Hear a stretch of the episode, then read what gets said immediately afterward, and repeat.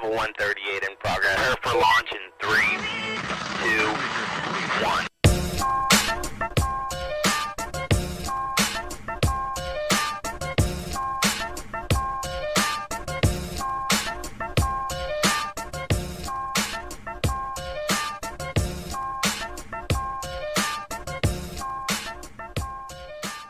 Κυρίες και κύριοι, καλησπέρα σας. Καλώς ήρθατε στην εκπομπή Σου γυρίζει το μάτι νούμερο 274 με την ομάδα του Νόστιμο Νίμαρ στο ραδιόφωνο του The Press Project. Από όπου θα μας ακούτε για τις επόμενες δύο ώρες. Θα μας ακούτε από το ραδιόφωνο, αλλά όπως κάθε Τρίτη, 9 με 11 θα μας ακούτε και από το κανάλι του The Press Project στο YouTube.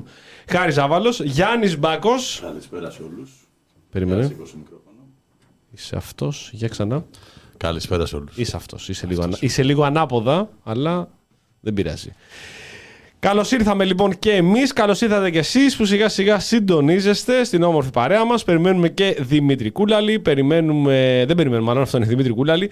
Δεν περιμένουμε Βλαχόπουλο. Δεν περιμένουμε. Α, τι λέω, τι λέω, α, τα, πώς λέει, τι λέω, τρελάθηκα. Τρελάθηκε Αυτοί μόνος. είμαστε, δεν είμαστε, άλλοι τέσσερις είμαστε φέτος, όντως, ναι. Ναι, ναι, ναι. Δεν έχουμε τον Θωμά Γιούργα. Αλλά όπως κάθε Τρίτη, έτσι και αυτή την Τρίτη, θα του ευχηθούμε καλή επιτυχία στον μεγα- αγώνα. στο μεγάλο αγώνα Στο που δίνει. μεγάλο αγώνα, ναι, στον προεκλογικό Βεβαίως. αγώνα τον οποίο έχει ξεκινήσει. Θυμίζουμε, διότι εννοείται πως δεν γίνεται να μην θυμίζουμε. Άμα δεν μπενέσουμε το σπίτι μας, θα πέσει να μας πλακώσει. Όχι, όχι, να μην μας πλακώσει. Καλή του επιτυχία λοιπόν, διότι ο Θωμάς είναι υποψήφιος δήμαρχος στο Δήμο Αλήμου. Και όπως είπαμε και στην προηγούμενη εκπομπή, και θα λέμε σε όλες τις υπόλοιπες εκπομπές μέχρι να έρθει αυτή η εκλογική αναμέτρηση, αν είστε στο Δήμο Άλυμο, αν έχετε φίλους στο Δήμο Άλυμο, αν έχετε συμφέροντα, συγγενείς, ξαδέρφια, τη γιαγιά σας κατά πάσα πιθανότητα μπορεί να έχετε να μένει στο, στο Δήμο τώρα- Άλυμου. αυτό που σου ήρθε τώρα. Θα σας πω, θα, σας πω, θα κάνουμε τη σύνδεση. Δείτε πο- πόσο, πόσο οργανικά την κάνω τη σύνδεση για να πάμε στο, στο επόμενο θέμα. Θέλω και τον Κούλα να είναι στην παρέα μας για να το συζητήσουμε. Δεν έχει έρθει. Βέβαια, Πάρα πολλά θα ήθελα το Βλαχόπουλο, θα σας πούμε γιατί εντός ολίγου. Απλά για να επανέλθω, αν έχετε κάποιον, να πείτε μια καλή κουβέντα για το φίλο μας το Θωμά. Διότι είναι πολύ σημαντικό ε, να μπορέσει να πάει όσο καλύτερα γίνεται και γιατί όχι, και γιατί όχι να τον δούμε αύριο μεθαύριο δήμαρχο στον Άλυμο για να μπορέσουν να λυθούν χρόνιες παθογένειες αυτού του πολύπαθου Δήμου. Ε. Δεν ξέρω αν τα, τα λέω καλά. Ε, τώρα ε, περνάει πολύ δύσκολα ο, ο λαός του Αλήμου. Και πρέπει να Λοιπόν, σταματήσει ε, δηλαδή να περάσει ε, να περνάει βέβαια. τόσο δύσκολα. Δηλαδή, πρέπει να βάλει και αυτός ο, ο λαός του Αλήμου να καταλάβει και να βάλει ένα τέλος σε όλη αυτή την ασυδοσία των τελευταίων χρόνων. Ε; σπάτε, τι ασυδοσία. Λοιπόν, είπαμε ότι θα θέλαμε να έχουμε μαζί μας τον Κώστα Βλαχόπουλο για να μπορέσουμε να κάνουμε μια συζήτηση, να κάνουμε ένα πραγματικό debate. Debate, αγαπητοί μας φίλοι. Ένα debate το οποίο το ζήτησε σήμερα η Έφη Ακτζόγλου να γίνει από τον Στέφανο Κασελάκη. Θα είναι ίσως, θα κάνουμε έτσι μια, μια όμορφη έτσι έναρξη, μια όμορφη εισαγωγή για και τε- το τι συμβαίνει στον ΣΥΡΙΖΑ. Καιρό έχουμε να μιλήσουμε θα γενικότερα για πούμε το και ΣΥΡΙΖΑ. Για το ΣΥΡΙΖΑ, ναι. Θα πούμε για πολλά πράγματα. Θα πούμε για το πολλά ΣΥΡΙΖΑ πράγματα. προφανώς. Θα περιμένουμε και τον κουλάλι. Περιμένουμε και τον Κουλάλη. Να Ε, δούμε αν νομίζω- θα, αν θα ξέρει να έρθει. Θα έρθει, θα έρθει. Απλά 8 μισή τελειώνει η δουλειά. Εντάξει, Έρχεται κατευθείαν. οριακά, Τι να κάνει οριακά. αυτός. Μιλήσαμε χθες τηλέφωνο, του λέω θα έρθει για μπύρα. Ναι, μου λέει μέσα. Καλά, εννοείται. Ε, Εννοείται. μέσα, μέσα. Πούντος. Ε, ναι, αλλά με πήρε τηλέφωνο, μου λέει τελικά τελειώνω 8.30, οπότε οριακά θα έρθω. Αλλά πριν ξεκινήσουμε, υπάρχουν κάποια πράγματα που πρέπει να γίνουν εκεί. Ναι, καλό είναι να υπενθυμίσουμε στα παιδιά ότι μας ακούνε από το κανάλι του The Press Project στο YouTube, όπου και θέλουμε να πατήσουν like στο stream, subscribe στο κανάλι και βέβαια. κουδουνάκι για να τους έρχονται ειδοποίησεις Ε, βέβαια. ε, για όλα τα βίντεο που ανεβαίνουν, τις live εκπομπές κτλ. Το υπενθυμίζουμε αυτό, οπότε περιμένουμε όσοι είστε μέσα σιγά σιγά να πατήσετε like. Ε, υπενθυμίζουμε ότι υπάρχει δυνατότητα να ενισχύσετε την προσπάθειά μας μέσα από το chat, ε, το super chat εδώ του The Press Project. Υπάρχει η σελίδα, μα- η σελίδα μας στο Patreon και στο Buy Me a Coffee, όπου μπορείτε να μας ενισχύσετε. Ε, και σήμερα στο τέλος της εκπομπής θα δώσουμε ένα βιβλίο από τις εκδόσεις Αυτολεξή. Και άλλο βιβλίο. Όπως είχαμε δώσει, θα δώσουμε ακριβώς το ίδιο βιβλίο. Ε, Χειραφέτης Δημοκρατία και από απεικιοποίηση. Είδες πόσο εύκολα το είπα. Από τις, Σαν να πίνεις ένα ποτήρι νερό. Ακριβώς, από τις εκδόσεις Αυτολεξή. Ε, τι άλλο έχουμε να πούμε. Ε, Την επόμενη εβδομάδα Ναι. ελπίζω να είμαστε έτοιμοι Αμάν. Ε, να μπορούμε να διαθέσουμε, διαθέτουμε και τα πρώτα μας προϊόντα merchandise. Αμάν. Αμάν. Ε, Θα Τρελαίνομαι. ενημερωθείτε από τη σελίδα του Νόστιμο Νίμαρ στο Facebook, όπου όσοι δεν είστε εκεί που αμφιβάλλουν δεν είστε, περισσότεροι είστε, ακολουθήστε και τη σελίδα, όπου θα βγουν κάποια πρώτα προϊόντα έτσι ώστε όσοι θέλετε να ενισχύσετε να έχετε και κάτι από εμάς σαν ανταλλαγμα πέρα από την εκπομπή που σας συντροφεύει. Αλλά όχι απλά κάτι, μιλάμε τώρα, Μιλάμε τώρα, για ναι, top ναι, προϊόντα. top. Τώρα πράγματα εμπνευσμένα από τους πραγματικούς influencers αυτής της ε, Κρέμ της de la crème παρέας. της, ε, ε, α- α- από το θέμα των ε, μεμο- μεμοραμπίλια. Θα έχετε μεμοραμπίλια. Αύριο μεθαύριο, πείτε εμείς δεν είμαστε εδώ πέρα. ε, δεν ξέρω αν θα, είμαστε, αν θα είναι κανείς εδώ πέρα γενικότερα. Θα έχετε κάτι να σας κρατάει μια όμορφη παρέα. Και θα, θα περιμένουμε μεγάλη απομονησία. Μας το έχει τάξει εδώ και καιρό τώρα να ξέρει ο Γιάννης που το ετοιμάζει και το ετοιμάζει ο ίδιος. Ναι, είναι, είναι, λιγάκι, είναι λίγο χρονοβόρο το να, να στηθεί σωστά, ε, αλλά θα το καταφέρουμε. Οπότε Τέλεια, τέλεια. Ανυπομονούμε λοιπόν να δούμε τι άλλο, τι, τι έχει καρφιστεί, τι σκαρώνεις όλο αυτόν τον εγώ- καιρό. Ε, δι- τέλος πάντων. Δεν θέλω από τώρα να το πω, αλλά. Θα, τα- θα τα πούμε εν καιρό, θα τα πούμε εν καιρό για να μην κάνουμε, τα, να μην κάνουμε spoiler. Έχουμε λοιπόν, όπως έχετε μάλλον, αν το έχετε καταλάβει, αν δηλαδή σε κάποια σπηλιά, άμα είχα, έχουμε σε κομματικές εκλογές στον ΣΥΡΙΖΑ. Όπως είπα και προηγουμένως, γενικότερα έχουμε πολύ καιρό να ασχοληθούμε με το συγκεκριμένο κόμμα. Ε, οι λόγοι ήταν, είναι προφανείς. Εντάξει, για τουλάχιστον και τη δικιά μου, κατά τη δικιά μου προσέγγιση, είναι ένα κόμμα το οποίο δεν τα έχει πάει και πάρα πολύ καλά τον τελευταίο καιρό. Ε, ειδικά στις τελευταίες εκλογές, κάποιος θα έλεγε ότι, ότι ναυάγησε, ήταν, πήγαινε εκεί και πήγε μέσα στον πάντο και βούτυξε. Και γίνονται γι' αυτό το λόγο γίνονται οι εσωκομματικές. Έχουμε την αποχώρηση του Αλέξη Τσίπρα, έχουμε ανακατάξεις εντός του ΣΥΡΙΖΑ και είχαμε τους τέσσερις πρώτους ε, υποψήφιους που είχαν δηλώσεις πρώτες ημέρες μετά την αποχώρηση του, ΣΥΡΙΖΑ, του Τσίπρα από τον ΣΥΡΙΖΑ ότι θα είναι υποψήφοι για την επόμενη μέρα για να διεκδικήσουν την Προεδρία. Έκανες ένα φροηδικό λύστημα. Ναι. Γιατί η αποχώρηση του Σύπρα έπεσε αποχώρηση του ΣΥΡΙΖΑ. Ουσιαστικά νομίζω ότι. Κάπως ο έτσι Αλέξης πήγανε Τσίπρας, μαζί. Κάπως έτσι πήγανε μαζί φεύγοντας, αυτά. Έχει πάρει και όλο, Και όλο το ΣΥΡΙΖΑ. Ε, πραγματικά το. Ό,τι μπορεί να έχει αυτή την, ε, Ναι, ε, εντάξει. την αστερόσκονη πάνω Ναι, από το, εντάξει τώρα. ε, το κόμμα. Καλός ή κακός για αυτούς οι οποίοι στηρίζουν ΣΥΡΙΖΑ γενικότερα, το 17% το οποίο πήρε στις τελευταίες εκλογές είναι ξεκάθαρο ότι είναι το 17% που ψηφίσαν Αλέξη Τσίπρα. Δεν μπορώ να σκεφτώ κάποιο άλλο λόγο. Υπάρχουν δηλαδή κάποια στελέχη τα οποία δεν τα έχουν πάει πάρα πολύ καλά. Υπήρχε μια, ε, μια μειωμένη κινητικότητα τον τελευταίο καιρό. Ίσως Περιμένανε κάποιοι αυτή την ισοπαίδωση των ποσοστών. Κάποιοι άλλοι δεν τον περιμένανε. Παρ' όλα αυτά, ο Τσίπρας εντάξει, προσπάθησε και αυτός ό,τι μπορούσε να κάνει για την παράταξή του. Ε, τώρα, πώς θα κρίνουμε τον ε, Τσίπρα, πώς θα κρίνουμε τον ΣΥΡΙΖΑ, τα έχουμε πει πάρα πολλές φορές έτσι κι αλλιώς εδώ πέρα και σαν εκπομπή. Ε, και από το 2015 που ξεκινήσαμε, είχα, ήταν μια εκπομπή η οποία είχαμε κυβέρνηση ΣΥΡΙΖΑ και ΑΝΕΛ. Πολύ σημαντικό που το προσθέτουμε κάθε φορά, ΣΥΡΙΖΑ ΑΝΕΛ. ΣΥΡΙΖΑ, ναι. ΣΥΡΙΖΑ ΑΝΕΛ. Ε, και η κριτική μας ήταν πάντα, θέλω να πιστεύω, δίκαιη και σωστή στα όποια λάθη είχε γίνει και πάρα πολλά λάθη τα οποία είχαν γίνει ΣΥΡΙΖΑ. Προφανώς ένα κόμμα το οποίο είχε ανέβει ε, με ξεκάθαρο αντιμνημονιακό λόγο από τη στιγμή που υπογράφει μνημόνιο. Η δικιά μου γνώμη είναι ότι εκεί ξεκινάει η πτώση η ραγδαία του ΣΥΡΙΖΑ και φτάνουμε στα σημερινά αποτελέσματα. Τώρα που πες τη λέξη κριτική, Ναι. έχω συνειδητοποιήσει ότι η Κρήτη πλέον ε, ηγείται Το των παράκανε. μεγάλων κομμάτων. Το παράκανε η Κρήτη, ναι. Μητσοτάκης, Καλ- Κασελάκης, Ανδρουλάκης. Αν έμπαινε και μέρα 25 Βαρουφάκης. Θα είχαμε και Βαρουφάκη. Θα είχαμε και Βαρουφάκη. Είναι επιθετική εξαγορά της Κρήτης, όχι του Κασελάκη. Ναι, ναι, ναι. Είναι μια επίθεση. Κάποιος μια θα έλεγε ότι αντεπίθεση. ίσως κάποια οικογένεια μεγάλη από την Κρήτη της αρέσει να ελέγχει λίγο τα πράγματα στον ε, πολιτικό βίο του τόπου. Ε, λα- ε, ε, κριτι- και από κριτικούς πρωθυπουργούς είχαμε. Δηλαδή έχει βγάλει, κοίτα, έχει βγάλει Βενιζέλο καταρχάς έτσι κι αλλιώς. Δηλαδή. Κάτσε καλά. Ε, κάτσε, καλά, καλά, ναι. κάτσε καλά. Η Αχαία, η Άρτα τώρα που έβγαλε, είχαν βγάλει σέρες. Αυτές είναι ο- ε, η Καλαμάτα που έβγαλε τον Αντώνη τον Σαμαρά. Ε, Όμως η Κρήτη αυτή τη στιγμή κάνει την επέλασή της και ενώ είχαμε τέσσερις υποψήφιους προέδρους για το χρίσμα, για την προεδρία του ΣΥΡΙΖΑ, οι οποίοι ήταν. ε, Θα το πάρω από κάτω προς τα πάνω, δηλαδή πώς βγήκαν τα αποτελέσματα. Τζουμάκας, ε, Παππάς, Τσακαλώτος. Τσακαλώτος Παππάς. Α, Τσακαλώτος Παππάς. Πα πάνω από τον Τσακαλώτο. Τέλος πάντων, οκ, Τσακαλώτος Παππάς, ε, Αχτζόγλου. Αυτοί ήταν οι αρχικοί τέσσερις. Και πριν λίγες μέρες, πριν λίγο καιρό, εμφανίστηκε και είναι και η πρώτη φορά που τον αναφέρουμε εδώ σαν εκπομπή. Εντάξει, να πεις δύο εκπομπές έχουμε κάνει, αλλά δεν έχει γίνει κάποια φορά. Ο Στέφανος Κασελάκης. Εδώ λοιπόν, καταγράφεται. Και ενώ λες Στέφανος Κασελάκης κατέφτασε το clean cut πρόσωπο της παρέας, το μορφόπεδο μπήκε. Ποιος είναι, Ποιος Μπήκε- είναι, μπήκε το μοντέλο; κουλάρης, Μπήκε κουλάρης. Δεν ξέρω, δεν βλέπω εδώ. Το κουδούνι ποιος ήταν; Δεν ξέρω.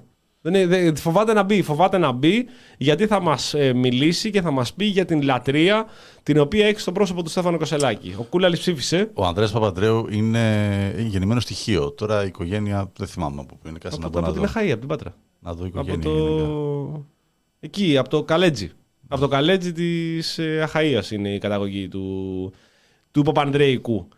Ε, οπότε για πρώτη φορά και το σημειώνουμε εδώ πέρα ξαναλέμε 9 και 13. Σήμερα έχουμε πόσο, 10, 12, πόσο είναι; 19, 19 του μήνα του Σεπτέμβρη. Πρώτη φορά που γίνεται η αναφορά του ονόματος Στέφανο Κασελάκη είναι σε αυτή την εκπομπή εδώ πέρα. Για πρώτη φορά λέμε το συγκεκριμένο όνομα το οποίο όπως δείχνει θα ακουστεί αρκετά για τον επόμενο καιρό. Διότι είχαμε ε, στις εκλογές της ε, Κυριακής, στις πρώτες εσωκομματικές εκλογές ε, του ΣΥΡΙΖΑ, είχαμε την επικράτηση του Στέφανου Κασελάκη στην ε, διεκδίκηση της προεδρίας του ΣΥΡΙΖΑ. Με ένα πολύ μεγάλο ποστό, έφτασε γύρω στο 46% και 37% που ήταν η, η δεύτερη, που ήταν η Έφη Ακτζόγλου. Ο Κασελάκης, ο Στέφανος Κασελάκης, βγήκε πρώτος και θριάμβευσε από εκεί που μέχρι πριν λίγες ημέρες στην κυριολεξία δεν τον ήξερε. Εντάξει, η μάνα του φαντάζομαι τον ήξερε, αλλά δεν ξέρω αν τον ήξερε η γιαγιά του. Και θα ξαναπούμε λοιπόν, είναι η δεύτερη φορά που αναφέρουμε. Δηλαδή, δεύτερη που αναφέραμε Στέφανο Κασελάκη, αναφέραμε και τη γιαγιά του Κασελάκη, η οποία τελικά δεν ήταν γιαγιά, γιαγιά του. Ήταν μια μακρινή γιαγιά του που γράψανε. Δεν ξέρω τι είναι η μακρινή γιαγιά. Εσύ έχεις μακρινή γιαγιά; Ε, φαντάζομαι ότι η μακρινή γιαγιά είναι κάποια μακρινή ξαδέρφη της γιαγιάς μου. OK. Okay. Εσύ Φαντάζομαι. ξέρεις κάποια μακρινή σου γιαγιά; Ε, που να την αποκαλώ έτσι, όχι. Βασικά δεν νομίζω ζήσει και καμία. ε, Του Κασελάκη ζει. Είναι και πιο μικρός από εμάς κιόλας. Είναι το 88. ε, μάλιστα. Είναι το 88. Εγώ είμαι το, Το- 85. το 88 είναι. Το 88 είναι. Έλα, ρε το παλιό. Γεννιώσαμε Νέα παιδιά γενιά, τότε. επιτέλους. Επιτέλους. Θα... Να τον στο δούμε κι τιμόνι. αυτόν. ρε, Ζαβάρη, Να τον δούμε κι αυτόν. Τι μπορεί να πάει στραβά. Ε. Ε, Στέφανος Κασελάκης, αυτοδημιούργητος, εφοπλιστής, ε, μ, ασχολήθηκε είχε στον τραπεζικό κλάδο, είχε ασχοληθεί για κάποιο καιρό. Ε, είδε τι σημαίνει κεφάλαιο, είδε τι σημαίνει καπιταλισμός, δεν του άρεσε. Εντάξει, όλοι άλλωστε που και εμείς που είμαστε στον καπιταλισμό, δεν είναι ότι τρελαινόμαστε κιόλας με τον καπιταλισμό. Φαντα, φα- φανταζόμαστε ότι μπορεί να υπάρχουν και καλύτερες μέρες χωρίς τον καπιταλισμό. Σίγουρα ο Κούλελης που κάποια στιγμή αν αξιωθεί να μπει στο στούντιο θα μας μιλήσει περισσότερο, καθότι και ο ίδιος δεν είναι μεγάλος φαν του καπιταλισμού. Έχει έρθει και δεν μπαίνει. Δεν ξέρω τι Α, έχει έτσι κάνει. είναι. Πηγαίνω, έρχεται πέρα δόθε. Θα μιλάς Ε, τηλέφωνο αυτός τώρα, θα μιλάμε περισσότερο. και- Να πάρει γραμμή πριν μπει να μιλήσει. τι, τι να πει για τον καπιταλισμό; Ακριβώς, ναι. Και έτσι λοιπόν είχαμε ε, τον Στέφανο Κασελάκη και θέλω λοιπόν μέχρι να μπει στην παρέα μας ο Κούλαλη, θέλω το πρώτο σχόλιο, Γιάννη Μπάκο, για την υπόθεση, για αυτό το. Την υπόθεση το, Κασελάκη. το- Το- την ο, υπόθεση ε, Καστα- φάκελος ναι, Κασελάκης. ναι, ναι. Ανοίγουμε λοιπόν εδώ στην εκπομπή τον φάκελο Στέφανο Κασελάκη. Ε, διότι πραγματικά ε, η γνώμη μου είναι ότι υπάρχει μια, και πιστεύω και του Γιάννη είναι η γνώμη, υπάρχει μια εξαιρετικά μεγάλη υπερβολή στο συγκεκριμένο ζήτημα. ναι.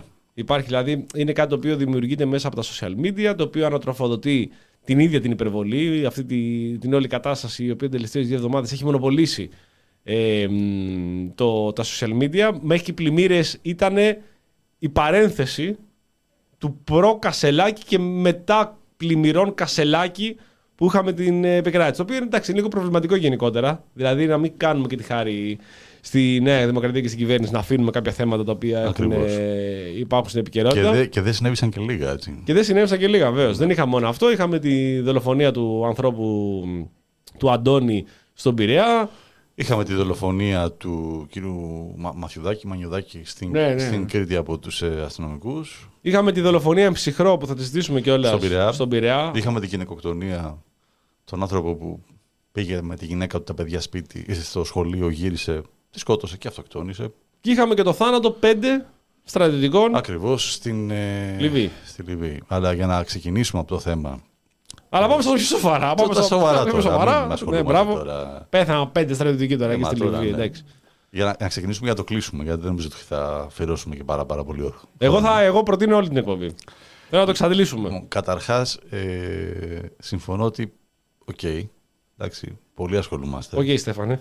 Και Στέφανε. Δεν φταίει αυτός. Ε, όχι, ο ίδιος δεν φταίει. Ο ίδιος πουλάει κάτι, το θέμα είναι ποιοι το αγοράζουν αυτό που πουλάει, είναι οι πόσοι. Εγώ μάλιστα θέλω να δηλώσω εδώ στην εκπομπή για και πες. να καταγραφεί αυτή τη στιγμή. Είναι πολύ σημαντικό. Να το καταγράφω τώρα. αυτό. Ότι μου είναι και συμπαθέστατος. Σου είναι και συμπαθές. Μου είναι και συμπαθέστατος. Μια χαρά. Ε, λοιπόν, κοίταξε, ο Στέφανος Κασελάκης εμφανίστηκε. Ε, εγώ πρώτη φορά τον άκουσα σε μια συνέντευξη στην Σιούτη πριν τις εκλογές του Μαΐου. Σωστό. Ήταν η πρώτη Η συνέντευξη. πρώτη του που είχε κάνει μια.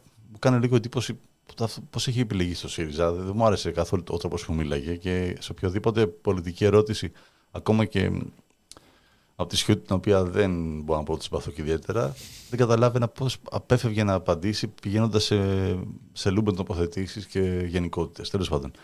Ε, το ποιος είναι, τι είναι. Ταιριαστό για το ψηφοδέλτιο του ΣΥΡΙΖΑ. Στο επικρατείας. Γενικότερα στο ψηφοδέλτιο του ΣΥΡΙΖΑ για αυτές τις εκλογές είναι αρκετά ταιριαστός. Εντάξει, κοίταξε το, το, Τοποθετήθηκαν- πώς, το πώς δημιου- δημιουργήθηκε το επικρατείας. Ε, καλά, πάντως άμα το συγκρίνουμε με τη Νέας Δημοκρατίας, ήταν ε, άστο. της Νέας Δημοκρατίας το επικρατείας ήταν πραγματικά Ναι, OK, OK, παρατράγουδο. ναι, ναι, ναι, Αλλά ναι. άστο αυτό, ας το αφήσουμε γιατί δεν πάει αυτό. Έτσι κι αλλιώς ο λαός έχει αποφασίσει 41%. Κατά, κατά κέφαλο που λέει συνέχεια ο Πορτοσάλντε. Ακριβώς. Ε, ο Στέφανος Κασελάκης εμφανίστηκε δεν ξέρω τώρα, δεν μπορώ ούτε να μπω στη λογική όλων αυτών που γράφουν και τα παιδιά στα σχόλια ή που συζητάνε Ποιος τον ψιλοκαφενειακά. έβαλε, γιατί Είναι μπροστινός. εμφανίστηκε. Τσίπρα τον έβαλε η πρεσβεία, ότι το ένα. Το... Αυτά θα κριθούν. Είναι διαφορετικό να τα λέμε καφενειακά και διαφορετικό να τα υποστηρίζουμε ξέρεις, μέσα από. Δεν έχει κάνει κάποια πληροφόρηση, φαντάζομαι. Τώρα, άμα είναι πληροφορήση, πληροφόρηση αυτά που κυκλοφορούν στο Twitter, OK. Ας, όποιος θέλει μπορεί να τα αξιολογήσει ως ε, πληροφορία. Δίνουμε πάρα πάρα πολύ μεγάλη αξία στον ε, Στέφανο Κασελάκη και σε αυτό που συμβαίνει στο ΣΥΡΙΖΑ. Είναι μια ε, εσωτερική εκλογική ε, ε, διεργασία, διαδικασία του ΣΥΡΙΖΑ για εκλογή ενός ε, καινούριου προέδρου σε μια, δια- σε μια κατάσταση ουσιαστικά αποσύνθεσης θεωρώ του κόμματος. Το, ο ΣΥΡΙΖΑ με την ε, παρέτηση του Αλέξη Τσίπρα και την εκλογική ήττα ε, θεωρώ ότι αυτή τη στιγμή βρίσκεται σε διαδικασία ε, αργού θανάτου, εισαγωγικά. Ε, οποιαδήποτε επικράτηση του Στέφανου Κασελάκη, επειδή δεν έχει κανένα ιδεολογικό υπόβαθρο, θεωρώ θα οδηγήσει σε έξοδο πάρα πολλά στελέχη. Ε, Χωρίς να αξιολογώ αν είναι καλά, κακά στελέχη, αν ήταν άξια ή δεν ήταν. Δεν έχει και πολλά στελέχη ο ΣΥΡΙΖΑ. Δηλαδή, άμα ένα διασπαστεί οι 53 του Τσακαλώτου, η Αξιόλογου με τον Χαρίτζη, Τζανακόπουλο και Ηλιόπουλο φύγουν και μείνει ο Κασελάκης με τον Πολάκη και την ε, Τζάκρη και έναν κύκλο του Παπά, φαντάζομαι, ε, δεν μένει και πολύς κόσμος και χώρος. Ε, Άλλες είχαν φύγει περισσότεροι. Το 70% των στελεχών είχε αποχωρήσει το 15. Ακριβώς. Τα, τα, τα πολλά στελέχη. Δίνουμε πολύ χώρο γιατί είναι ακόμα το 17% που βρίσκεται σε μια κάθετη πτώση θα εκλέξει έναν καινούργιο αρχηγό. Οκ. Βέβαια, πάλι πιστεύω ότι ασχολούνται δυσανάλογα από την Σαφώς. ε, εκλογική Σαφώς. δύναμη που έχει ο, το συγκεκριμένο κόμμα. Ακριβώς. Ε, τώρα έχει κάποια στοιχεία lifestyle η επιλογή του κ. Κασελάκη, οπότε νομίζω είναι και ένας από τους βασικούς λόγους για τους οποίους ασχολούνται οι περισσότεροι. Ε, Κάποιος μπορεί να διαβάσει πίσω από αυτή τη μανία και παραπολιτικές αιτιάσεις, δηλαδή ότι μπορεί κάποια κέντρα αποφάσεων να έχουν επιλέξει τον Στέφανο Κασελάκη ως αρχηγό του επόμενου μεγάλου κόμματος της αξιωματικής αντιπολίτευσης ή ακόμα και ως επόμενο πρωθυπουργό. Μπορεί να ακούγονται αυτά. Okay. Ο καθένας μπορεί να το διαβάζει όπως θέλει.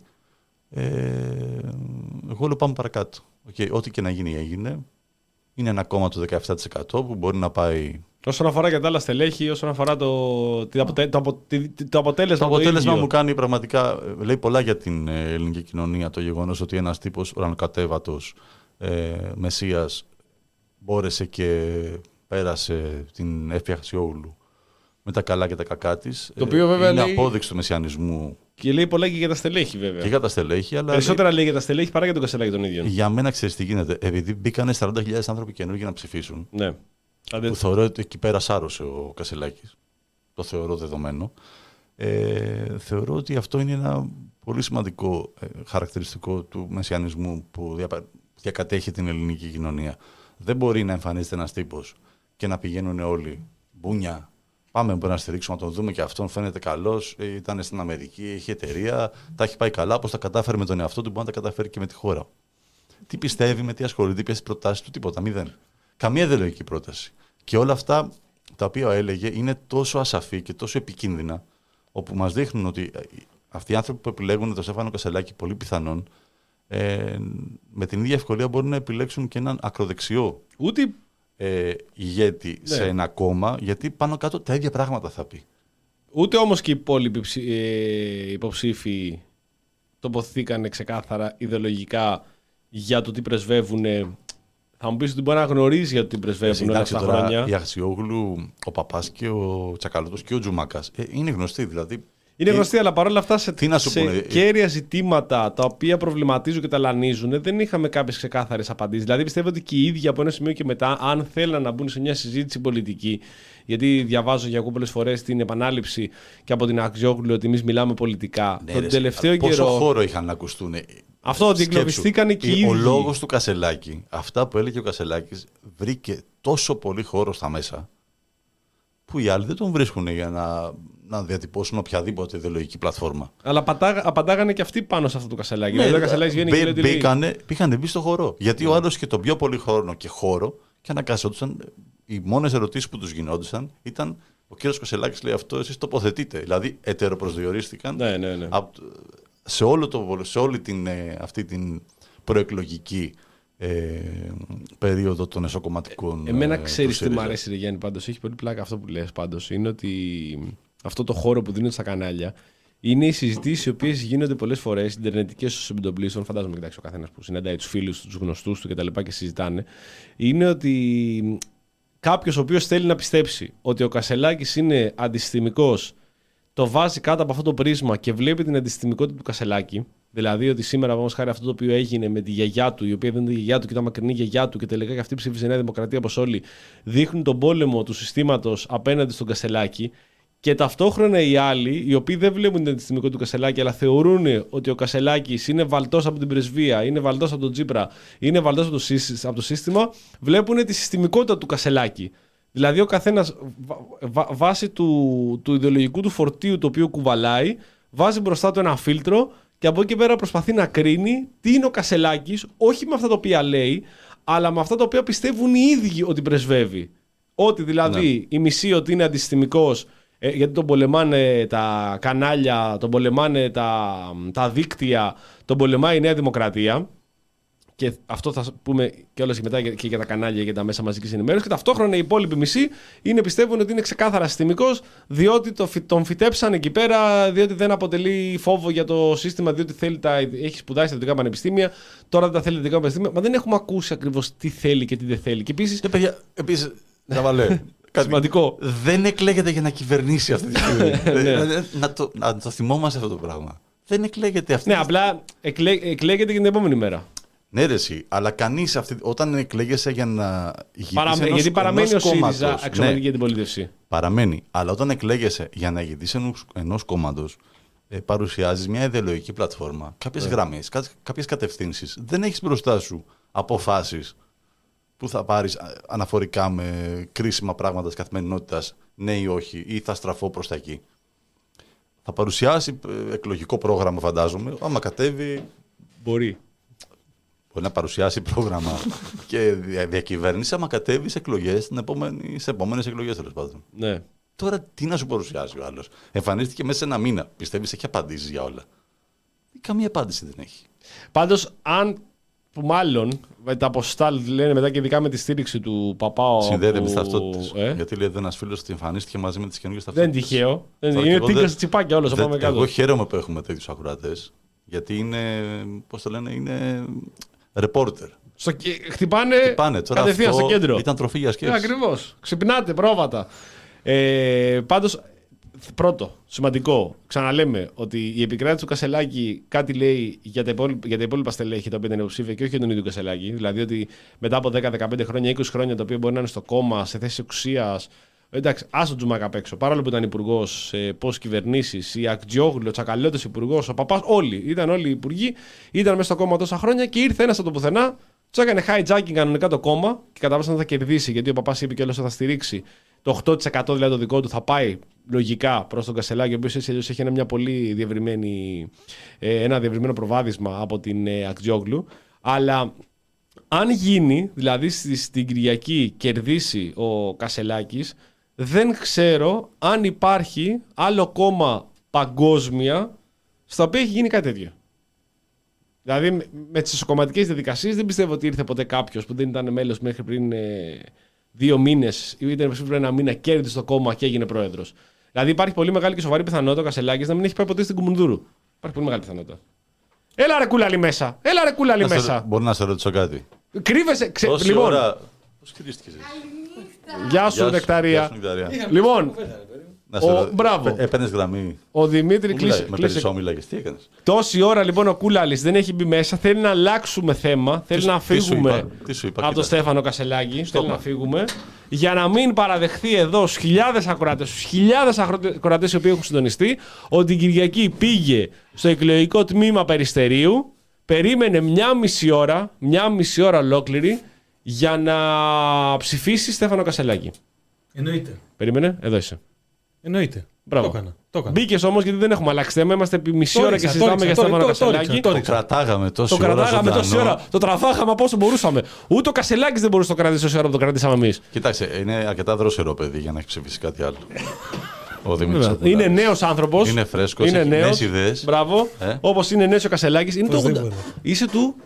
93. Το 93 είναι το 88 ο Κασελάκης. Έτσι είναι πιο μικρό από μένα. Που εγώ είμαι το 85. Να, καλά, εσύ εντάξει. Καλά, έχεις εγώ είμαι ξεχάσει, κολόγερο. Ναι, εσύ εντάξει. έχεις ξεχάσει να α, φύγεις Με και τα πάμε στο πόδι στον παιδί. τάφο είμαι, ναι. Ε, ο- έγινε; ο Γιά- Ο Γιάννης είναι φάντασμα. Άστο, εγώ Όχι, δεν όχι, υπάρχω. Τι λες, μα, ο Γιάννης; Εγώ είμαι πώς το- δεινόσαυρος πολιτική. Δεινόσαυρος. Λοιπόν, κύριε, τι κάνουμε; Επειδή έχουμε πολλά πράγματα να συζητήσουμε Ναι. και επειδή περιμέναμε πότε θα αξιωθείς να μπεις σε αυτό το, το, το ρημάδι για στούντιο εδώ πέρα και να μας πεις το σχόλιο σου. Χθε, προχθές λοιπόν είχαμε τον θρίαμβο του Στέφανου Κασελάκη. Εντάξει, όχι, θρία μου ακριβώς. Ε, θρίαμβο, εντάξει, 47% πήρε. Κάτσε κα- 45. Θα κατέ... 46% εντάξει. Άμα, κα- άμα εμφανιζόσουν Άμα και εσύ, κατέβαινες ξα- εσύ, άμα εμφανιζόσουν ας και εσύ έφερες σε ένα περισσότερο. μήνα, Α έφερε εσύ περισσότερο από τον Κασελάκη. Εντάξει, εγώ θα πάρω γιατί έχω τη στρίξη. Τι πρεσβείε κι εσύ; Εσού, εσού, εσού. Α, εμού. Ε, ναι, εντάξει. Ποια πρεσβεία, ρε. Ζάβαλος, Άμα είσαι- ε, Ζάβαλος. Ζάβαλος. Ζάβαλος, Έλατε. μεγαλύτερο από πρεσβεία. Ε, ναι, εννοείται. Εδώ, εδώ θα βγάλουμε δήμαρχο να πούμε Θέλεις τώρα. τώρα δεν σοβαρό είναι. σχόλιο, κάνει να κάνουμε, μπαίνουμε σοβαρή ανάλυση, τι κάνουμε; Λοιπόν, άκου, πρώτα απ' όλα, τόση ώρα Ό,τι μιλάγαμε θες κάνεις. σοβαρά Ωραία, ωραία. και κάθε φορά μπαίνει συζήτηση και μου τη χέζεις. Έτσι.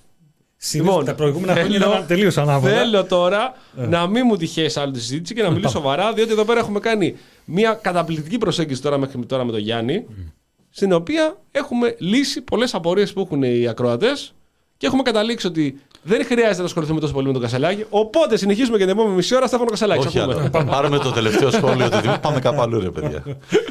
Εντάξει. Προφανώς θα περιμένουμε να δούμε τι θα γίνει και την Κυριακή. Νομίζω ότι.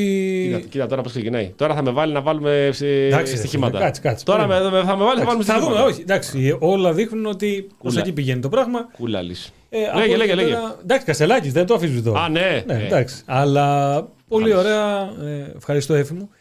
Ε, Ευχαριστώ, Εφη μου. Έφυγε Ακτζόγλου. Πήγε μέσα. Λοιπόν, πολύ ωραία πιστεύω ότι πηγαίνουμε σε μια εποχή στην οποία δεν ε, θα διε... πώς το, να το πούμε, δεν θα αμφισβείται και επίσημα η πορεία της χώρας. Έτσι, δηλαδή θα, είναι- θα υπάρχει ένα πεδίο πολιτικής ε, συνένεσης το οποίο δεν θα θίγει τα, θυ- τα ιερά και τα, και τα όσια. Καθότι μέχρι τώρα μέσα στην αμφισβήτηση ήταν. Με αυτό σου λέω, αλλά και επίσημα χρησιμοποίησα συγκεκριμένη. Ενώ είναι επίσημα. και ήταν με επίσημα, ρε αμφισβήτηση. παιδί μου, εντάξει, υπήρχε μια κάποια αμφισβήτηση. Ο Κασελάκης έχει πετύχει Μμμ. Ε, απέναντι σε μια, ε, αν θέλεις, ε, άνευρη πολιτικά ε, φιγούρα. Σωστό. Όπως αυτή της Σωστό, ε, σωστό. κυρία Χτσιόγλου, για να είμαστε ξεκάθαροι. Όχι, γιατί σαν έβρι γενικότερη εκλογική Ναι, διαδικασία. ναι, ναι. μέχρι τώρα, Αλλά ναι. τώρα το- στο λέω ρε παιδί μου, επειδή ε, Είναι η την κυρία αντι- Χτσιόγλου θα έχει η απέναντι βασική του την αντίπαλος. Κυριακή. Ναι, ναι. ναι, ναι. Λοιπόν, ε, ότι πέτυχε ουσιαστικά να προσωποποιήσει απόλυτα το σύστημα. Ε, έναν μεγάλο υπηρέτη του συστήματος, η αλήθεια είναι πω είναι ο κύριος Μητσοτάκης. Μάλιστα. Τεράστιος υπηρέτης. Καλύτερος. Ναι, και ουσιαστικά να βγάλει λοιπόν από το κάδρο της συζήτησης ε, ότι ε, εκπροσωπεί και ότι συμβολίζει η, τόσο η Πρωθυπουργία του κ. Μητσοτάκη όσο και η κυβέρνησή του.